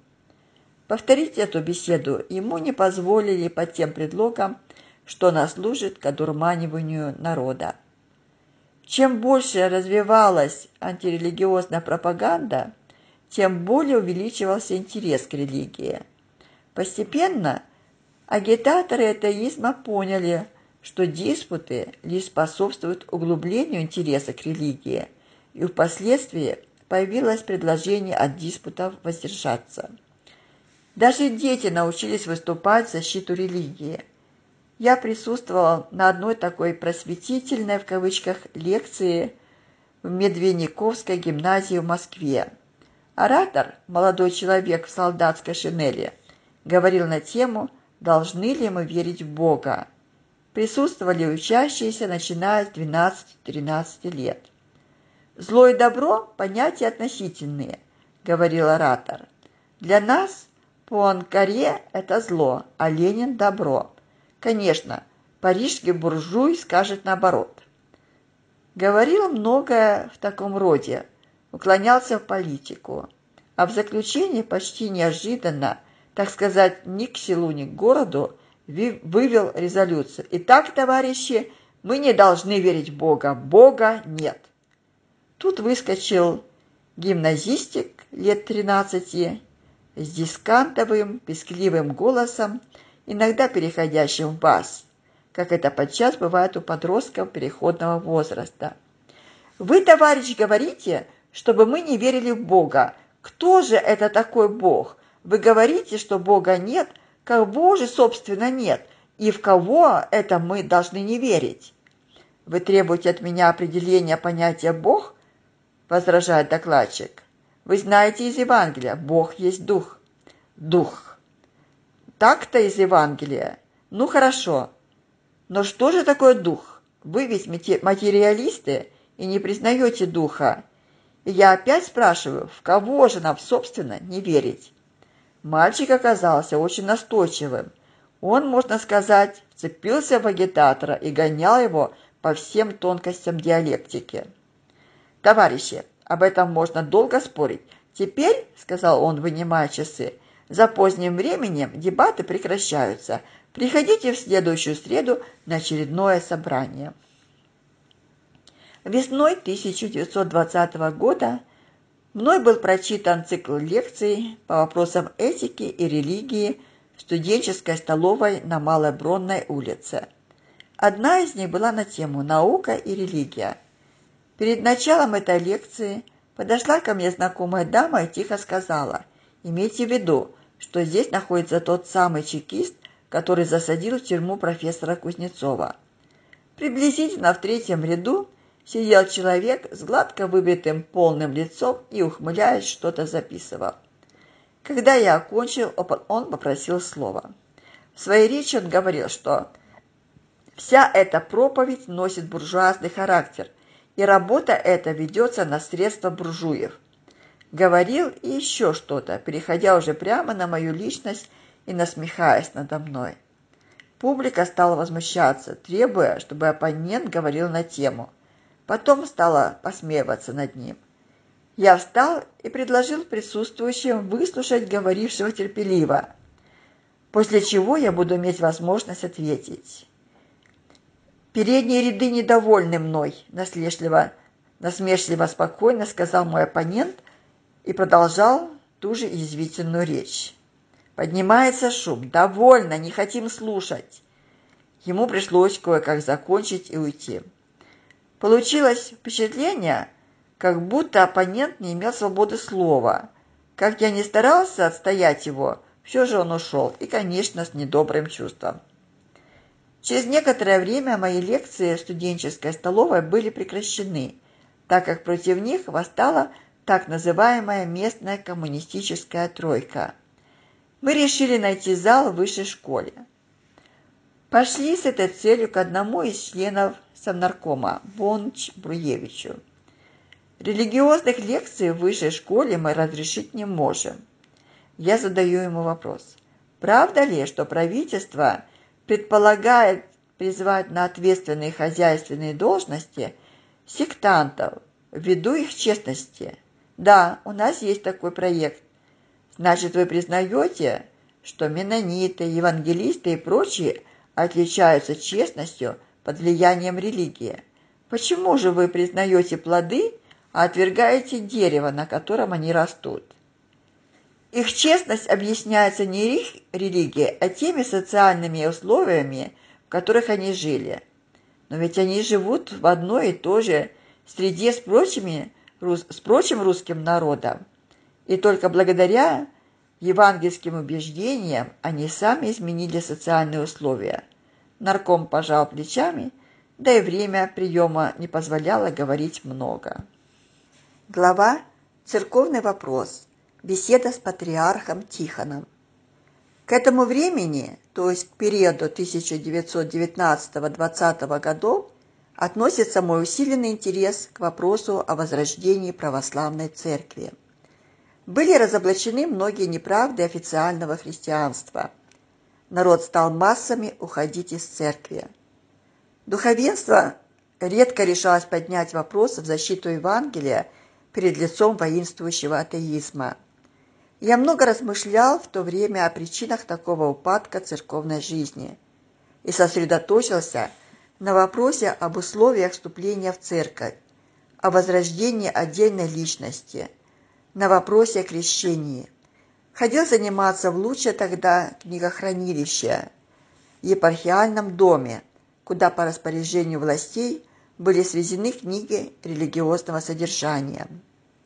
Там же происходил и церковный собор в 1917 году. Здесь я изучал вопрос по первоисточникам древнего периода по творениям отцов церкви. В это время в Москве был голод. Приходилось, например, брать в качестве завтрака маленькую коробочку с конопляным семенем, оставшимся от моей канарейки, которая погибла от холода в квартире. К тому же библиотека не отапливалась. Я приходил в валенках и занимался с разрешения библиотекаря на площадке лестницы, где было немного теплее, благодаря близости жилых помещений. В квартире у нас также сильно ухудшились условия. Пришлось всей семьей, то есть 4 человекам, жить в одной комнате. Спал я 2 зимы на столе. Центральное отопление не действовало. Выстроили маленькую кирпичную печку, которая, благодаря отсутствию специальных дымоходов, сильно дымила. Моя младшая сестра, занимавшаяся нашим хозяйством, стала болеть глазами от дыма и однажды была найдена лежащей без чувств под густой завесой дыма. Голод усиливался, не было хлеба, ели мороженый, почерневший, осклизлый картофель и рожь, которую сами мололи в кофейной мельнице. Сестра иногда отказывалась от своей доли ради нас, уходивших из дому на работу. Однажды, по прочтении одной лекции в Петровско-Разумовской сельскохозяйственной академии, я получила разрешение подобрать на огородах академии оставшиеся овощи. Я копал в земле, отыскивая морковь, репу, отброшенную капусту, и так набрал около пуда. На другой день ударил мороз, и я от напряжения и усталости простудился, так что пришлось пролежать неделю на своем столе. Все же Бог удивительно хранил.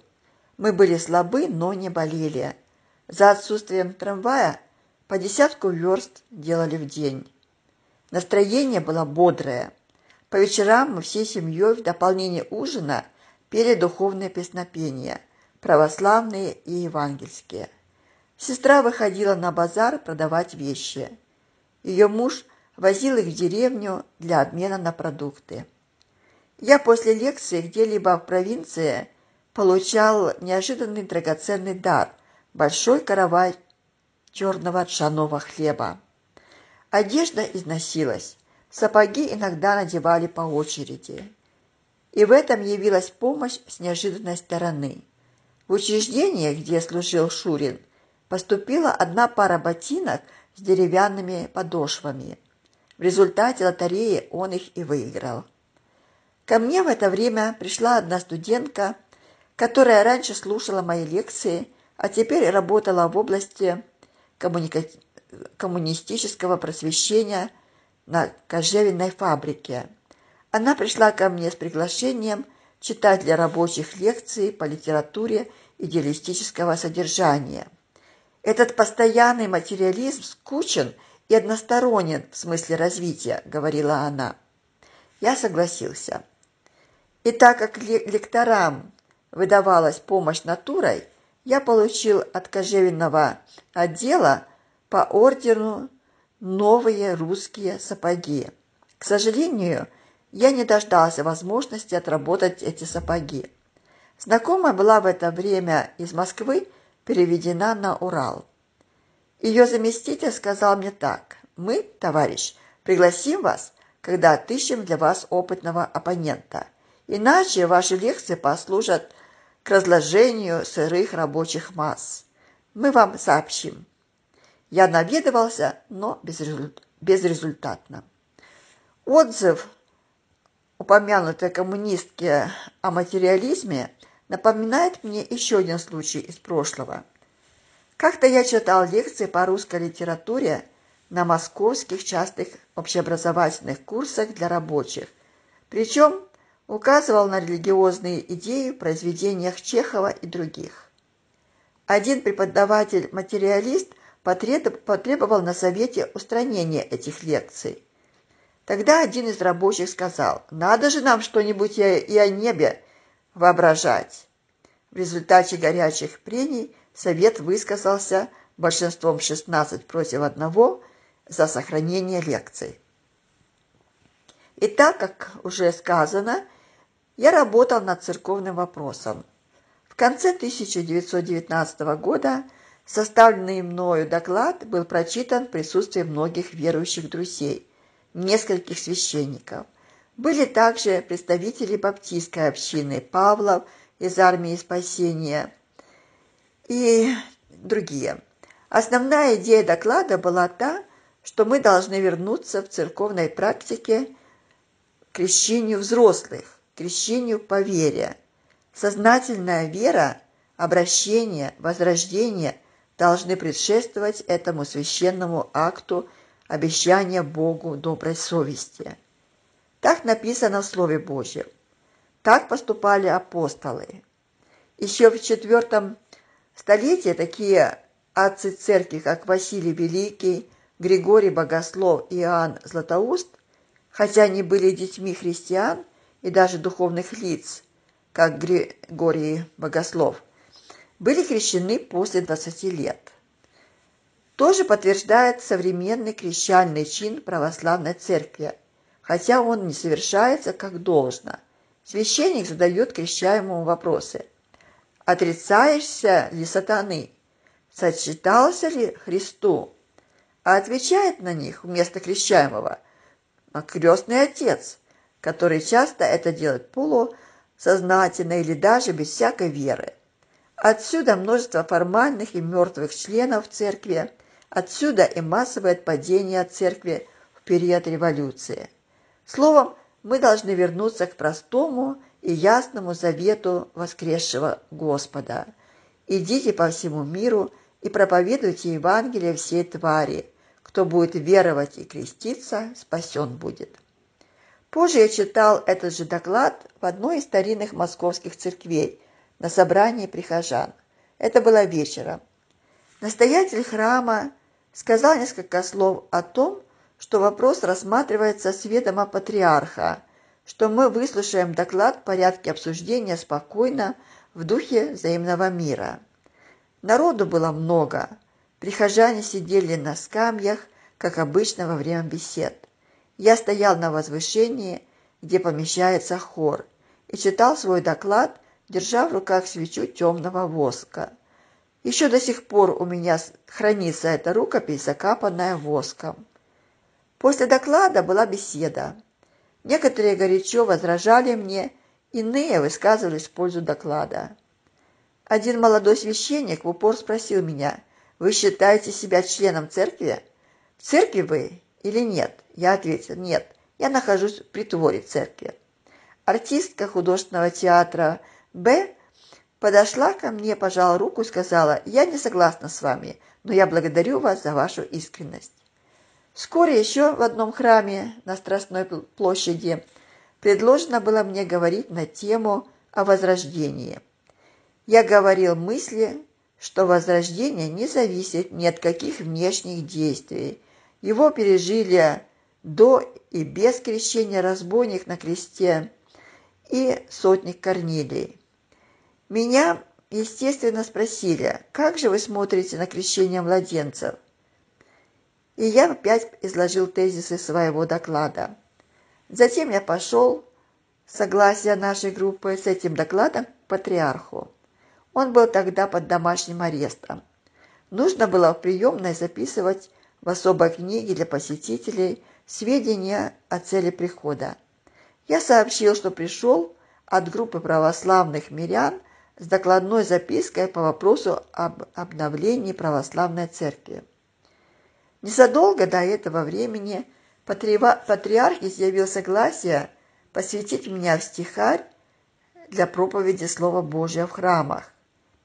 И двое видных московских протоиереев, близких к патриарху, написали ему, согласно его предложению, рекомендательные отзывы обо мне. Как это обычно требуется. Частным образом я уже давно выступал в стихаре в разных храмах в Самаре, Москве, в селах по приглашению местных священников. Оба написали, не ограничиваясь формальной стороной дела, но усердно убеждая патриарха в полезности этого акта для дела Христова. Патриарх ожидал меня в эти дни с данным заявлением, но теперь я пришел с докладной запиской. День был неприемный. Патриарх принял доклад и через секретаря назначил мне беседу на ближайшей неделе. В назначенный день я пришел. Секретарь повел меня наверх. Мы прошли большую залу с пальмами и художественными картинами в больших золотых рамах. В этом зале патриарх принял меня в первый раз, когда я хлопотал насчет позволения проповедовать в Богородском соборе. Теперь патриарх сидел в малом зале. На нем была лиловая ряса с панагией и белая патриаршая шапка с крестом. «Ну, реформаторы!» – начал он отечески благодушным тоном. «Записку вашу я прочитал, да. Но если б я и был с вами согласен, что же я один могу сделать? Это подлежит власти собора. Вот сегодня я был на богослужении. Детей было много у святого причастия. Плач, крик. Вы не думайте, у меня у самого голова болит от них, шутливо добавил он. Затем патриарх привел в пользу крещения младенцев примеры целых домов, о крещении которых сообщается в деяниях апостола. «Но ведь детей могло там и не быть», — сказал я. «Ваше святейшество, мое личное затруднение заключается в том, что я на основании Слова Божия признаю себя некрещенным, а в то же время я не имею желания выступать из православной церкви. Могу ли я быть крещенным по вере православной церкви? Но нет. Церковь признает только единое крещение. Ваше святейшество, как же мне быть? До сих пор я ни от кого не слышал доводов и Слова Божия против своих выводов». «Ну, идите к анабаптистам, они вас и окрестят», — сказал патриарх полушутя. Уходя, я напомнил ему о намерении посвятить меня в стихарь и спросил, что он думает об этом в связи с моими нынешними взглядами. Я считал необходимым предупредить его о последних, также ввиду вопроса о стихаре. Да, со стихарем придется подождать. Вопрос, интересующий вас, важен, сказал патриарх, возвращаясь к моей записке о крещении. Работайте далее и готовьте материал для собора. За дверями послышались шаги. Очевидно, кто-то еще пришел на прием. Я встал. Преподав благословение, патриарх сказал: «Мой секретарь, архимандрит Неофит, тоже прочитал вашу записку. Он заинтересовался ею.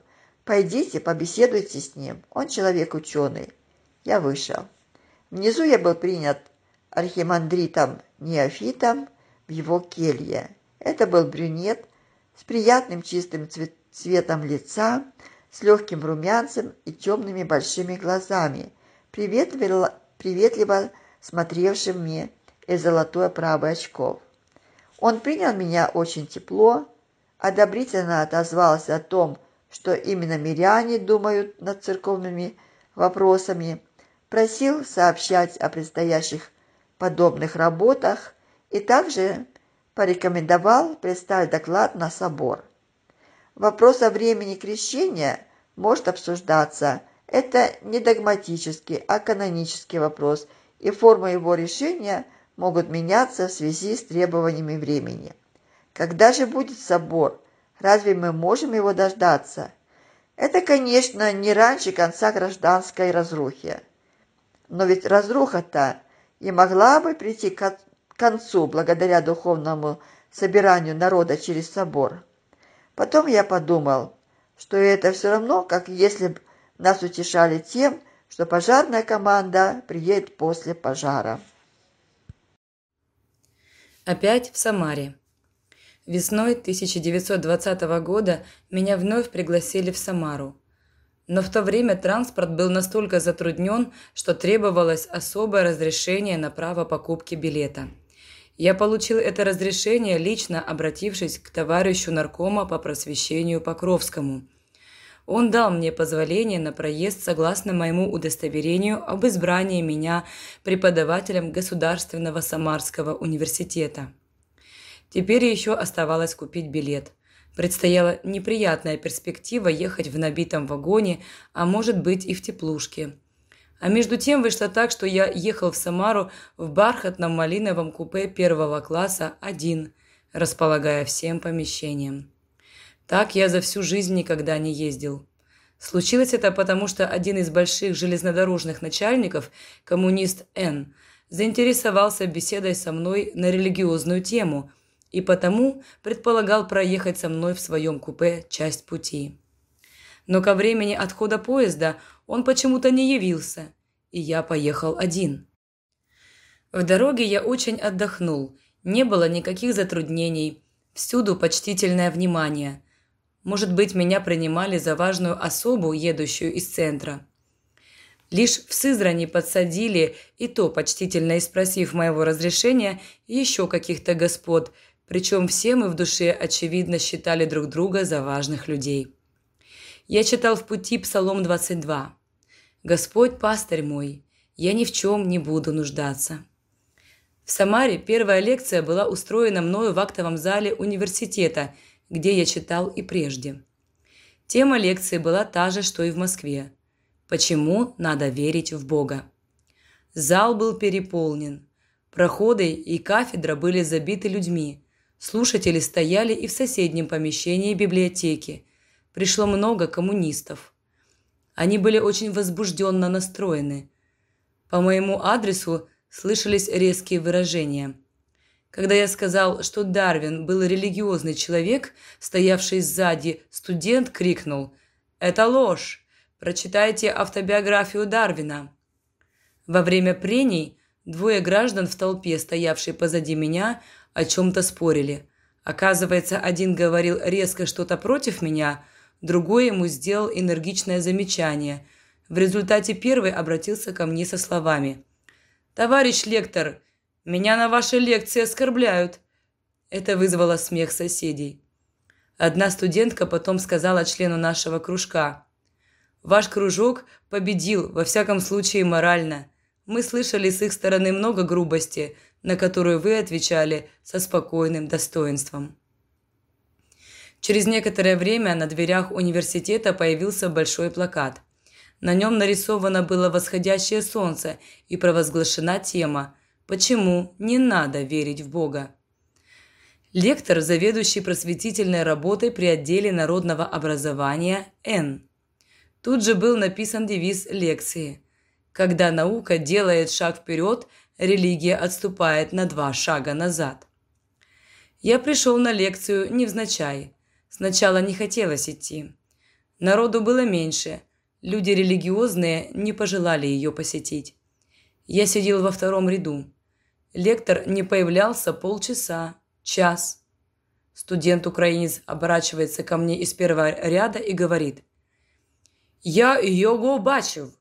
Ви як взнав, що ви тут втік?» «Не может быть, вам показалось». «Але я вам кажу, що це правда». Наконец на эстраду вышел студент, устроитель лекции, и, сдерживая почему-то на лице улыбку, сказал: «Лектор явиться не может, но мы устроим диспут без него». Товарищ Н. согласился его заменить. Это был пожилой студент, тот самый, который накануне на моей лекции назвал мои слова о Дарвине ложью. Он попросил у публики разрешения несколько подготовиться. Я попросил записать меня в число ораторов. Лекция началась. «Товарищи, лектор Марцинковский говорил, что Дарвин был религиозным человеком, а я документально докажу сейчас, что это неправда». И он прочитал из автобиографии Дарвина следующие слова этого ученого: «Я в юности своей вполне отказался от христианства». И так документально и публично было показано, что я солгал. В публике навострился слух в ожидании пикантных событий. Что было делать? Я в эти дни искал автобиографию Дарвина, который вообще не читал до того, но найти ее в библиотеке университета не удалось. Я помолился внутренне. Меня осенила мысль. Я послал председателю записку, прося прислать мне книгу Дарвина. Он любезно это сделал. Я нашел место, приведенное оратором. Оказалось, что оно отражало лишь временное переживание молодого мыслителя, а позже он вернулся к вере. Таких мест, подтверждающих его религиозность, я нашел 8, и все их заложил бумажками. Лектор кончил, ему аплодировали. Вызвали меня. Затихли в любопытном ожидании. Как-то я оправдаюсь. «На документы я отвечаю документами», – говорю я. Я прочел положительные отзывы Дарвина о религии и подчеркнул последний из них из позднейшего периода его жизни. Я никогда не был атеистом в смысле отрицания существования Творца. Между этим местом и тем, которое привел сегодняшний оратор, нет никакого противоречия. Дарвин в юности пережил сомнения в христианстве. А кто из нас этого не пережил? Я тоже сомневался в юности, но потом в юности же нашел веру в живого Бога и Христа. Аплодисменты заглушили мои слова. «А теперь, — сказал я, — позвольте мне Библию, на которую вы ссылались». Оратор передал мне большую Библию с золотым крестом на обложке. Рука его заметно дрожала. Я продолжал. «Библию надо читать очень вдумчиво. Лектор говорит, что есть противоречие в первой главе. Выходит, что свет сотворен в первый день, а солнце в четвертый. Как же мог быть свет без солнца? Объяснение таково. Автор книги «Бытия» употребляет в первом случае слово «сотворил», еврейское слово «бара», то есть впервые вызвал к существованию элемент света. Во втором случае, когда речь идет о солнце, употребляется слово «создал», еврейское «асах», означающее акт довершающий, заканчивающий. Бог в первый день сотворил световую энергию, а в четвертый завершил этот творческий акт тем, что собрал разлитую световую энергию в центры. Тогда сотворил свет, а теперь устроил светильник, и, если так можно выразиться, укрепил его и зажег. Наука подтверждает такой процесс. Астроном Гершель говорит, что в начале, до появления Солнца, была световая туманность. Не желая унижать своего противника, в котором я чувствовал тон искреннего искания, я в конце своей речи подчеркнул то общее, что объединяет нас, и атеистов, и верующих. Это жажда правды, томление по этой правде и искание ее. Нас объединяет страдание. Вся Россия – лишь страдание. Ветра стон в ветвях берез, но из крови и рыданья вырастает ожидание Царства Твоего, Христос. И эта аудитория, которая была наполнена отнюдь не моими сторонниками, задрожала такими дружными и продолжительными аплодисментами, которых я никогда еще не слышал в своих лекциях. Говорило еще несколько ораторов.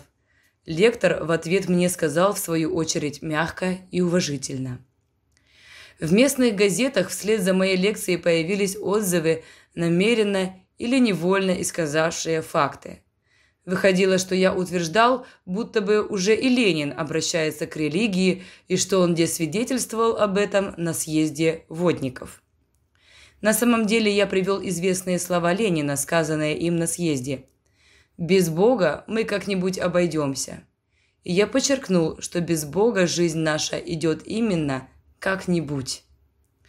В другой газете на первой странице появилась статья под заглавием «Чудо в Самарском университете», где мои выступления в защиту всецелой веры в Евангелие сравнивались с восстановлением средневековых суеверий в лице воскресшего Лазаря XX века, что-то в этом роде. Суть чуда усматривалась в том, что эти отсталые идеи проводились не где-нибудь в цирке, а в актовом зале университета.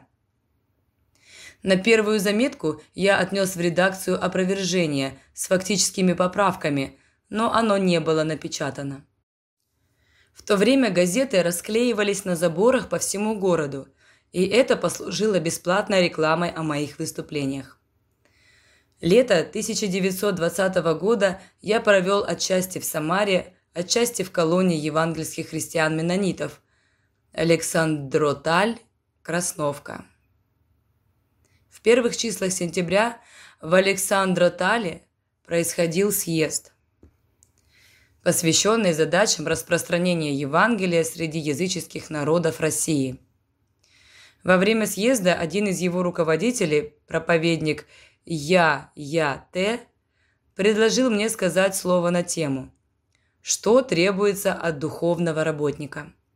Я подумал и сказал: к сожалению, на эту тему я не в состоянии читать доклад, так как я сам не удовлетворяю главному требованию, которое должно быть предъявлено духовному работнику. Это требование состоит в том, чтобы мы на деле исполняли то, что ясно нам из Священного Писания, как воля Божья. Филиппийцам 3:5-16. Я знаю, что по Слову Божию я должен принять крещение, и вот не исполняю этого.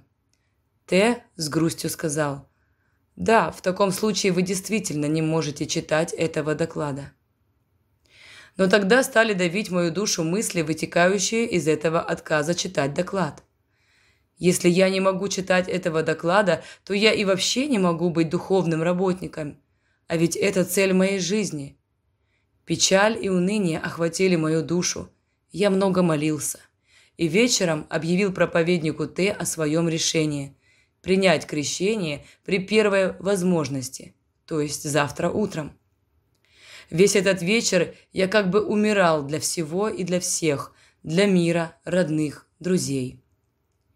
Утром, вскоре после восхода солнца, я принял крещение в глубоких водах степной речки.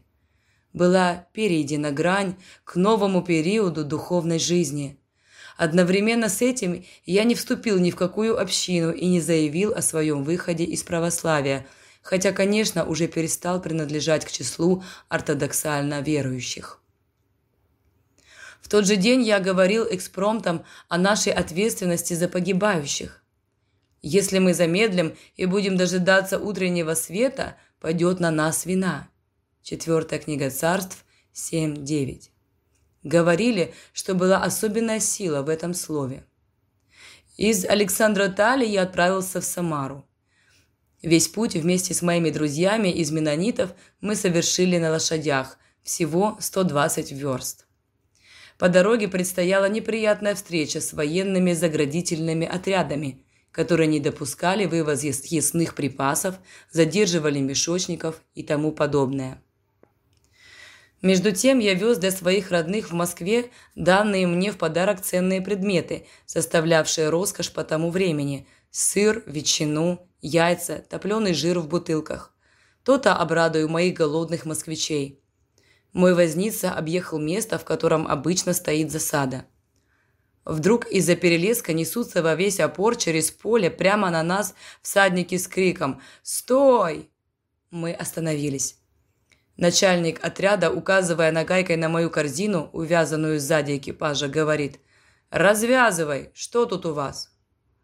Подавляя волнение, мы вступили в дружескую беседу с солдатами. Долго возился наш возница с тугими веревками. Наконец удалось раскрыть корзину. Подняли крышку. Содержимое корзины было покрыто газетной бумагой. Вот сейчас она будет приподнята, и конец всем моим богатствам. Доказывая тут, что везу не для спекуляции. Уж, конечно, не пропустили бы таких лакомых вещей и, по крайней мере, реквизировали бы их в пользу Красной Армии. И что же? Ни один из солдат не двинулся поднять бумагу, словно их интересовал лишь момент открытия корзины. Или уж они расположились в нашу пользу нашим добродушным спокойствием? «Ну, ладно», – сказал старший, махнув рукой. «Езжай дальше». Они сели на коней и ускакали, подняв густые облака пыли, которые так богаты самарские дороги. Гора свалилась с плеч. Тревога сменилась радостью. Уже вечерело в степи. Подернулись мглой синеющие дали. Сидя на козлах, затянули мы песню. По дороге остановились в одной из приволжских деревень.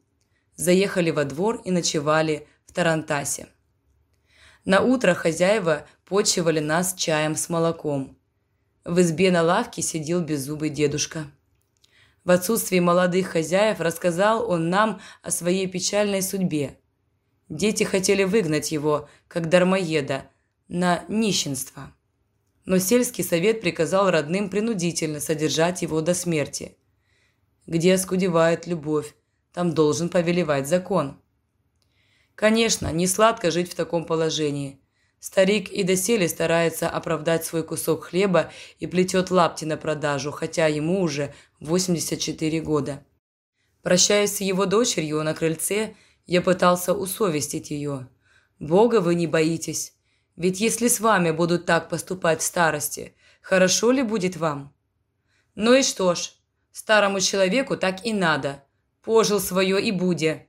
Пущай и с нами будет так на старости», – сказала она с каким-то циничным равнодушием. Нет, не преувеличил Толстой, когда описывал нравы русской деревни в своей драме «Власть тьмы».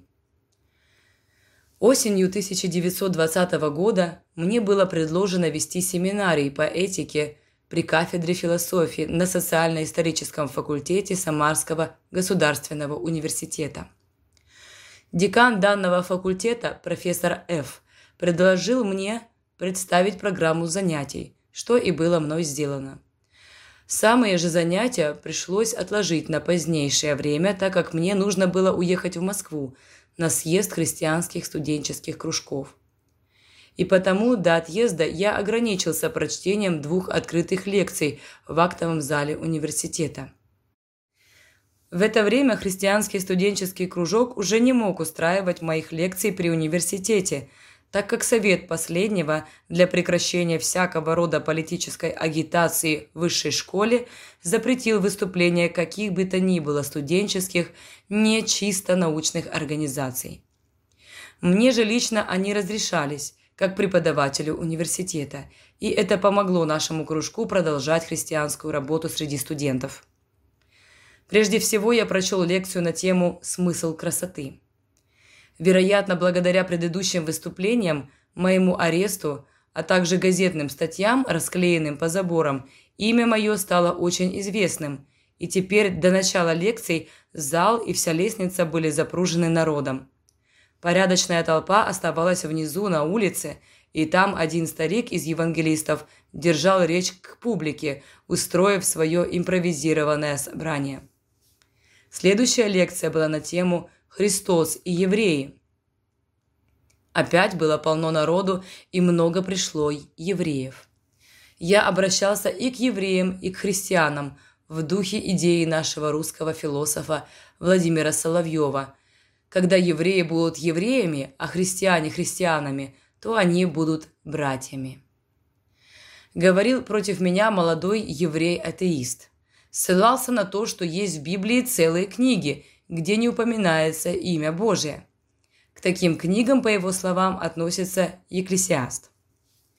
Я имел Библию с собой. Прочитал именно из Екклесиаста целый ряд мест с упоминанием имени Божия, а между ними особое впечатление произвели слова: «Бог сотворил человека правым, а люди пустились во многие помыслы». А к юноше я обратил слова Екклесиаста: «И помни Создателя твоего в дни юности твоей, доколе не пришли тяжелые дни». Я подчеркнул также, что обыкновенно против Библии возражают те, кто ее не читал.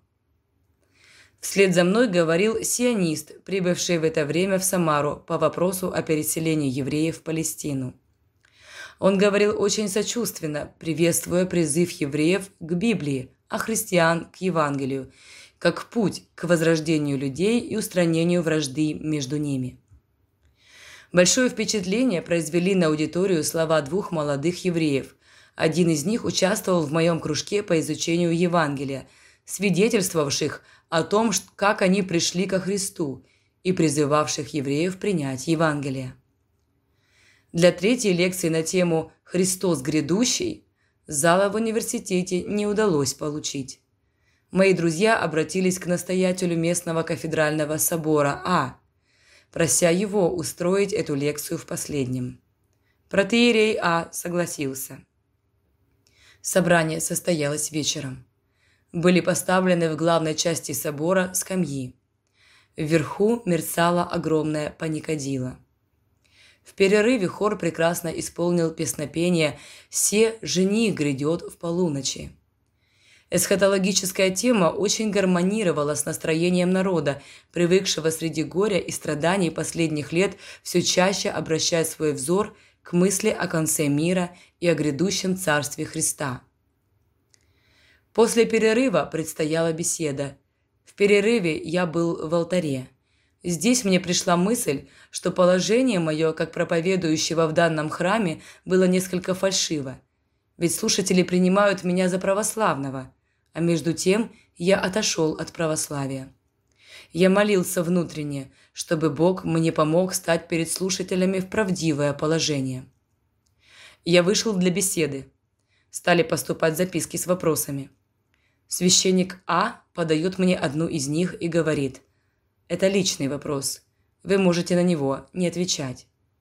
Прочитав записку, я сказал: «Я отвечу и на эту записку». На бумажке стояло: «Какого вы вероисповедания? Православный вы или баптист?» Я огласил ее и заметил, как вдруг насторожилось внимание присутствующих. Очевидно, этот вопрос интересовал многих. Я сказал: «Я был православным и работал в православной церкви». Но, исследуя вопрос о возрождении церкви, я пришел к вопросу о возрождении отдельного, входящего в нее члена. И тут я разошелся с учением современного православия. Оно учит, что человек возрождается в крещении, принимаемом бессознательно в младенческом возрасте. А Слово Божье учит, что путь к возрождению – слышанные слова Божьи, покаяние и обращение. Это подтверждает и практика древнего христианства, и пример отцов церкви, и крещальный чин, сохранившийся в предании православия, допускающий крещение лишь после обращения. Поэтому и я недавно принял такое крещение. Священник А. в заключительном слове благодарил меня за мою лекцию, признав ее вполне верной и назидательной. Что же касается до вопроса о крещении, то наш уважаемый лектор соблазнился. Ведь были же крещены в детстве наши великие святые, как Сергий Радонежский и Серафим Саровский, и они не испытали от этого никакого вреда. Так и сказал. Последнее замечание, как я потом узнал, не удовлетворило слушателей. Утро на Волге. Вдали синеют «Жигули», как два крыла могучего орла. Буксир гудит, в лесу топор стучит, далекий скит звонит и ввысь манит. Там ряд старинных плит о прошлом говорит, но прошлое не тяготит того, кто светлое хранит. Оно, как вещий звон, всегда манит в небесный скит. Лекции в Московском университете. В тот же вечер я уехал в Москву. На съезде христианских студенческих кружков я заявил о своем новом церковном положении и для свидетельства, и для того, чтобы те из моих друзей, кто со мной не согласен, считались переменой в моей жизни при тех или иных выборах. На открытом собрании, устроенном после съезда, я говорил на тему «Слово Божье как миссия христианского студенческого движения», напоминая о том, что мы должны проповедовать Евангелие, не искажая его, не убавляя и не прибавляя. Будем не только книгоношами или чтецами, но также исполнителями слова. Одна православная студентка говорила, что в этой речи она почувствовала ту твердость и силу, которая раньше, по ее мнению, недоставала в моих лекциях. Вскоре прочитана была мной лекция «Христос грядущий» в Политехническом музее. Помню, как слушатели сгрудились до самой кафедры. Старик Павлов был тут же со своей женой. Так как не все желающие могли попасть на эту лекцию, мы устроили повторение ее в здании Московского университета, где нам дали первую аудиторию юридического факультета. Она вмещала до 1000 человек, и, несмотря на это, все билеты на лекцию были распроданы. В Москве, как и в Самаре, ощущался обостренный интерес к так называемым эсхатологическим темам, то есть к вопросам о конце мира, о явлении Антихриста и о втором пришествии Христа. Глубокие страдания народа, голод, эпидемии, катастрофические потрясения не только внешней, но и внутренней жизни заставляли русского человека все больше направлять свое внимание от материального к духовному, от настоящего к будущему. А те, кто знает предупреждение Христа о признаках Его возвращения и умеет распознавать знамения времени, разве не ощущают они в настоящем безбожии и безнравственности все более явное обнаружение духа Антихриста и все большую близость конца? Кончается день человека, уже виднеются предрассветные лучи Дня Господня. Из глубины вечности уже слышны его шаги. Русская история так же откровенна, как и русская душа. На лице той и другой легче читать. Не потому ли избрал Бог Россию, как притчу во языцах? По окончании лекции, во время беседы для обеспечения большей свободы желающим высказаться, предлагаю по обыкновению говорить не только устно, но и посредством записок. Кто-либо у стола читает их, я отвечаю после каждой. Одна из них гласит: «Товарищ лектор, не является ли Ленин антихристом? Ведь по Писанию антихрист сядет в храме, как Бог. А Ленин как раз и находится в русском храме, то есть в Кремле». Внимание в зале напрягается до крайней степени. Отвечать или молчать? Если смолчать, упадет доверие слушающих. Отвечать значит дать материал тем, которые следят за мной и сообщают, куда следует. Не провокационный ли это вопрос? Зал замирает в ожидании. Глаза горят от любопытства. Я внутренне сосредоточиваюсь в молитве и затем отвечаю: Ленин слишком мал для роли антихриста. Антихрист будет чудеса творить, а Ленин не может проявить чудо в борьбе с голодом. Говоря о храме, Слово Божие разумеет Иерусалимский храм, а не какой-либо другой.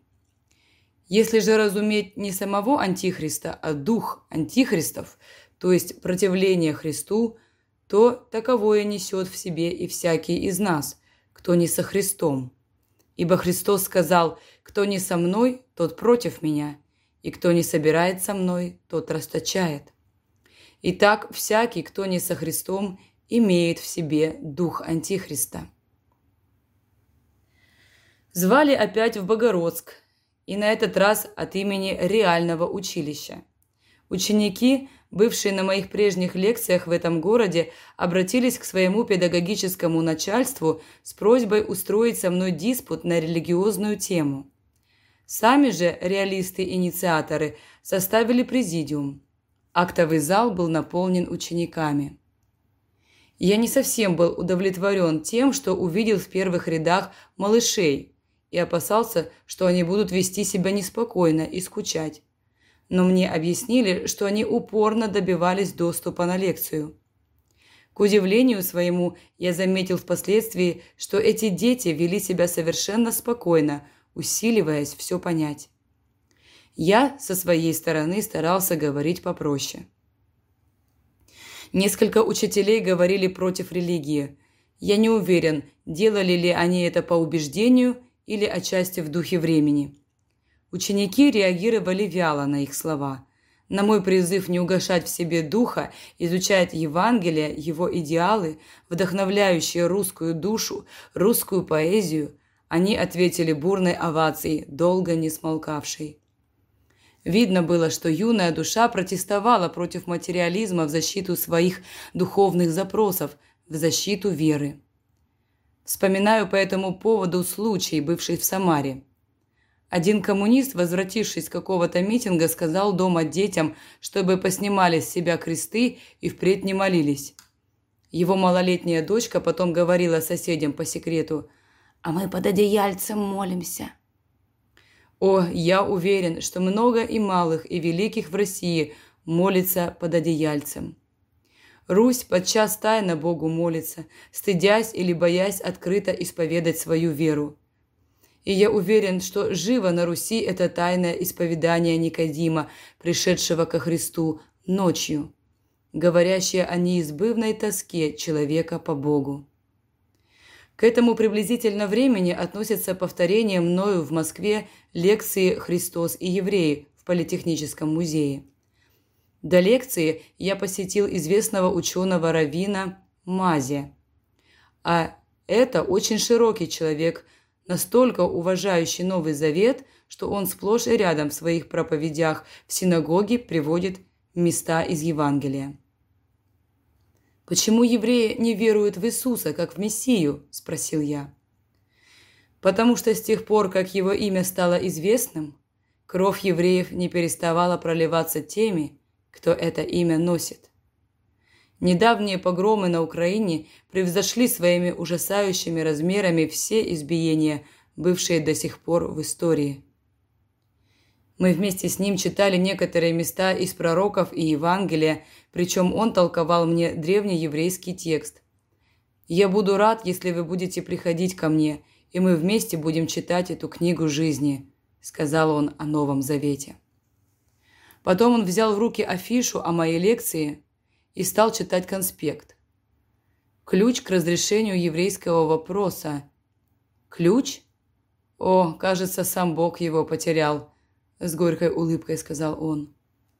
Мы стали прощаться. «Да благословит вас тот, во имя которого…» Вероятно, он хотел сказать «Вы выступаете с лекцией», но его перебил вошедший человек. На лекции было много евреев. В беседе выступал писатель Горбунов-Посадов, известный толстовец. Он приветствовал призыв к братству среди народов и, в частности, протест против антисемитизма. В этом деле и христиане, и толстовцы солидарны с лектором, хотя они и не разделяют его веры в божественность Христа. Тут неожиданно выступил старик Павлов, известный поборник баптизма в России. Коснувшись речи Горбунова-Посадова, он энергично протестовал против того, что толстовцы, отвергающие божественность Иисуса Христа, считают себя христианами. «Вы глубоко заблуждаетесь, друзья толстовцы», – сказал он. Когда иудейский первосвященник спросил Иисуса: «Ты ли Христос, Сын Благословенного?», Иисус сказал: «Я. И вы узрите Сына Человеческого, сидящего одесную силы и грядущего на облаках небесных». Первосвященник признал такие слова богохульством и вместе с другими судьями осудил Иисуса на смерть. «Теперь вы отвергаете божественность Иисуса и таким образом становитесь на сторону распинателей Христа». Старец говорил добродушным тоном, но очень ясно и определенно. Отмечу еще выступление одной интеллигентной еврейки, которая признавала, что евреи все больше обращают свой взор на распятого, что звон колоколов и их глубоко тревожит. И действительно, евреи уже обращаются ко Христу. Существует уже несколько еврейских христианских общин в Одессе, Екатеринославе, Киеве и других городах. Характерно, что эти общины примыкают к евангельскому движению, которое проповедует только Евангелие, не следуя обрядам и преданиям, чуждым еврейской религии, как, например, иконопочитание, и не имея в своей среде ни тени антисемитизма. Возрастающий интерес к религии, сильно возбуждаемый, между прочим, нападками со стороны атеизма, поощрял нас к дальнейшим выступлениям. Решено было устроить цикл лекций по вопросам этики и религии в Московском университете, в той же первой юридической аудитории. Церковь при Московском университете в то время уже была закрыта. Прежде на ее наружной стене красовались изображенные золотыми буквами слова «Свет Христов просвещает всех». Они ярко выделялись на полукруглом выступе здания на углу Никитской и Моховой. Теперь буквы были сняты, но слова все еще можно было прочесть.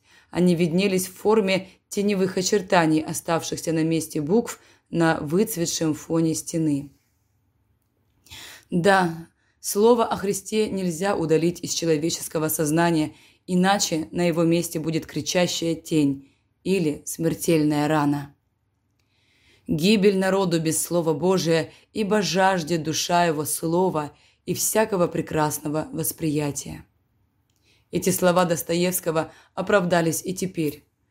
Публика покупала билеты еще на предыдущих лекциях, хотя они читались через 2 недели.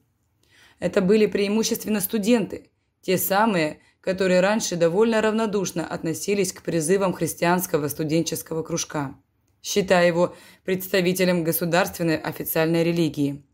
Но теперь они убедились, что исповедуемая нами религия свободная и искренняя, не поощряемая сильными мира и не боящаяся их неодобрения. Многое пошатнулось и изменилось в годы потрясений, но ваша позиция осталась неизменной, и это вызывает к вам доверие. говорили нам в годы революции. Кроме студентов, были и посторонние люди самого разнообразного состава. Помню одного, сидевшего прямо против кафедры, босика в лохмотьях, с опухшим лицом. Он слушал с напряжением и жаром, горевшим в его воспаленных глазах. Были прочитаны темы о выработке характера, возможна ли нравственность без религии, смысл жизни, Христос. Каждый раз после лекции происходил свободный диспут, возражали обыкновенно коммунисты. Политические моменты мною всячески отклонялись. Коммунистам же в связи с их пропагандой атеизма я говорил следующее. Одни из лучших и светлых идеалов человечества – братство, равенство и свобода – провозглашены в стране. Но вы, провозгласившие эти лозунги, проповедуете атеизм и таким образом сами способствуете банкротству социализма в России.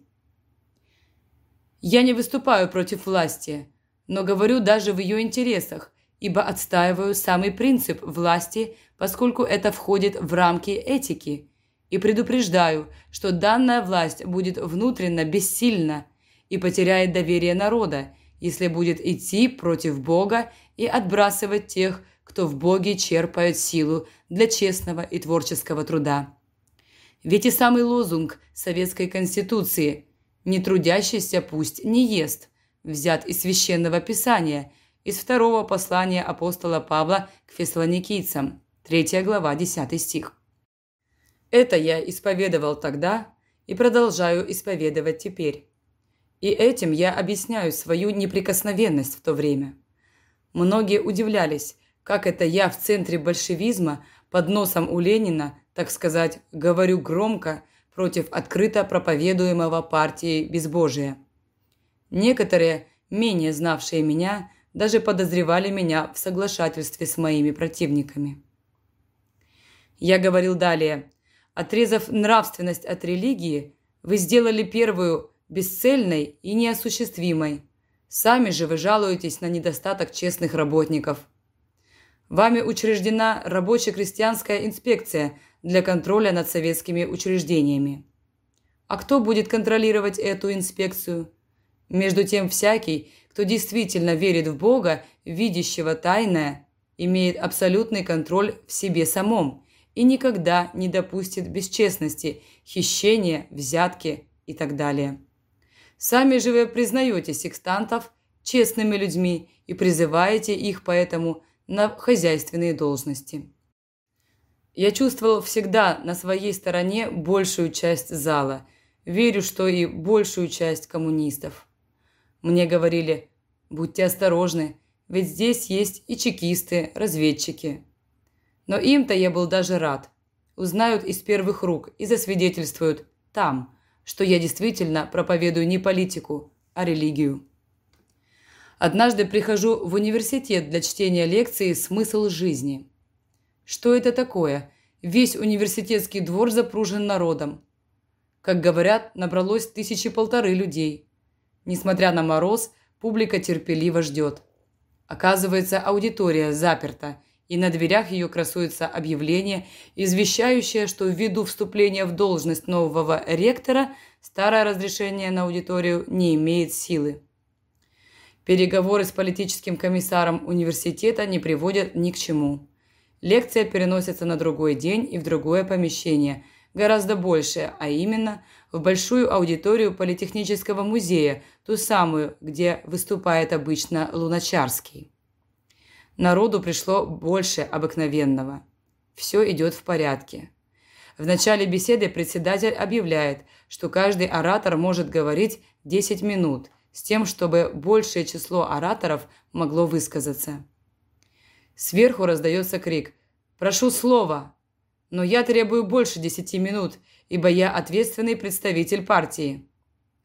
Это, оказывается, тот же чекист, который выступал против меня в студенческой столовой. В зале ропот. Председатель встает и говорит отчетливым громким голосом: «Граждане, мы признаем равенство всех ораторов. Угодно ли вам высказаться в течение 10 минут?» «Я требую неограниченного времени». «Граждане, Наша Конституция признает равенство. Да, но вы буржуазная организация. Ошибаетесь, гражданин. Ни один из нас, устроителей этой лекции, не принадлежит к буржуям. Лектор – сын крестьянина. Эта студентка, указывает на сидящую у стола барышню-секретаршу, дочь кухарки, а я – сын рабочего. В публике аплодисменты. Группа на галерке, окружающая коммуниста, начинает свистать и кричать. Публика встает и бурно аплодирует, желая заглушить крик сверху. «Гражданин, вы отказываетесь говорить в течение 10 минут, как и прочие ораторы?» «Отказываюсь». По этому поводу вспоминается мне лекция, читанная мною в этой же аудитории в 1914 году по случаю юбилея Лермонтова. Зная религиозный характер моих лекций, атеист Р. пришел с группой студентов, человек 30. Они заняли первый ряд со свистками. Лекция кончилась. Р. свистнул, но его свист раздался одиноко среди аплодисментов. «Что же вы?» – обратился он к соседям. «Да мы не услыхали ничего подобного, о чем вы нам говорили», – возмутились последние. 28 февраля 1921 года была последняя моя лекция из намеченного цикла на тему «Христос». Она состоялась в большой так называемой Кизеветтеровской аудитории бывших высших женских курсов, теперь Второго государственного университета. Народу было полно, еще больше, чем прежде. В зале была торжественная тишина. Царило глубокое внимание. Легко было говорить. Я объясняю это тем, что это был годовой день молитвы Всемирного христианского студенческого союза, и сила молитвы в этот день, объединяющая верующих студентов по всему лицу земли, чувствовалась здесь. В самой же Москве в этот день было тревожное настроение. Были дни восстания в Кронштадте. В Москве, в Хамовниках, солдаты волновались в казармах. Моя лекция происходила в этом же районе. Положение было крайне неблагоприятное. По обыкновению меня предупреждали об опасности. В зале мелькали красные шапки из чеки. Лекция кончена, никаких скандалов нет. Внимательно выслушивается свидетельство о Христе со стороны двух студентов. Сегодня прений нет, согласно праздничному характеру собрания. Публика мирно расходится. У выхода ко мне подходит знакомый коммунист. «Садитесь ко мне в сани, я вас мигом довезу домой. Это мне по дороге». Кучер-красноармеец откинул полость, мы сели и помчались по хрустящему снегу. Кто-то сказал мне: «Он увез вас от красных шапок, иначе уже сегодня они вас арестовали бы». О неизбежности ареста мне упорно говорили уже долгое время. В этот последний месяц я был в санатории для работников высшей школы, так как страдал переутомлением. Врач предписал мне продолжение отдыха, и я намерен был вернуться в санаторию. Сходил в учебный округ на Волхонке за разрешением еще пожить в санатории. Получил его. Но кто знает свое будущее?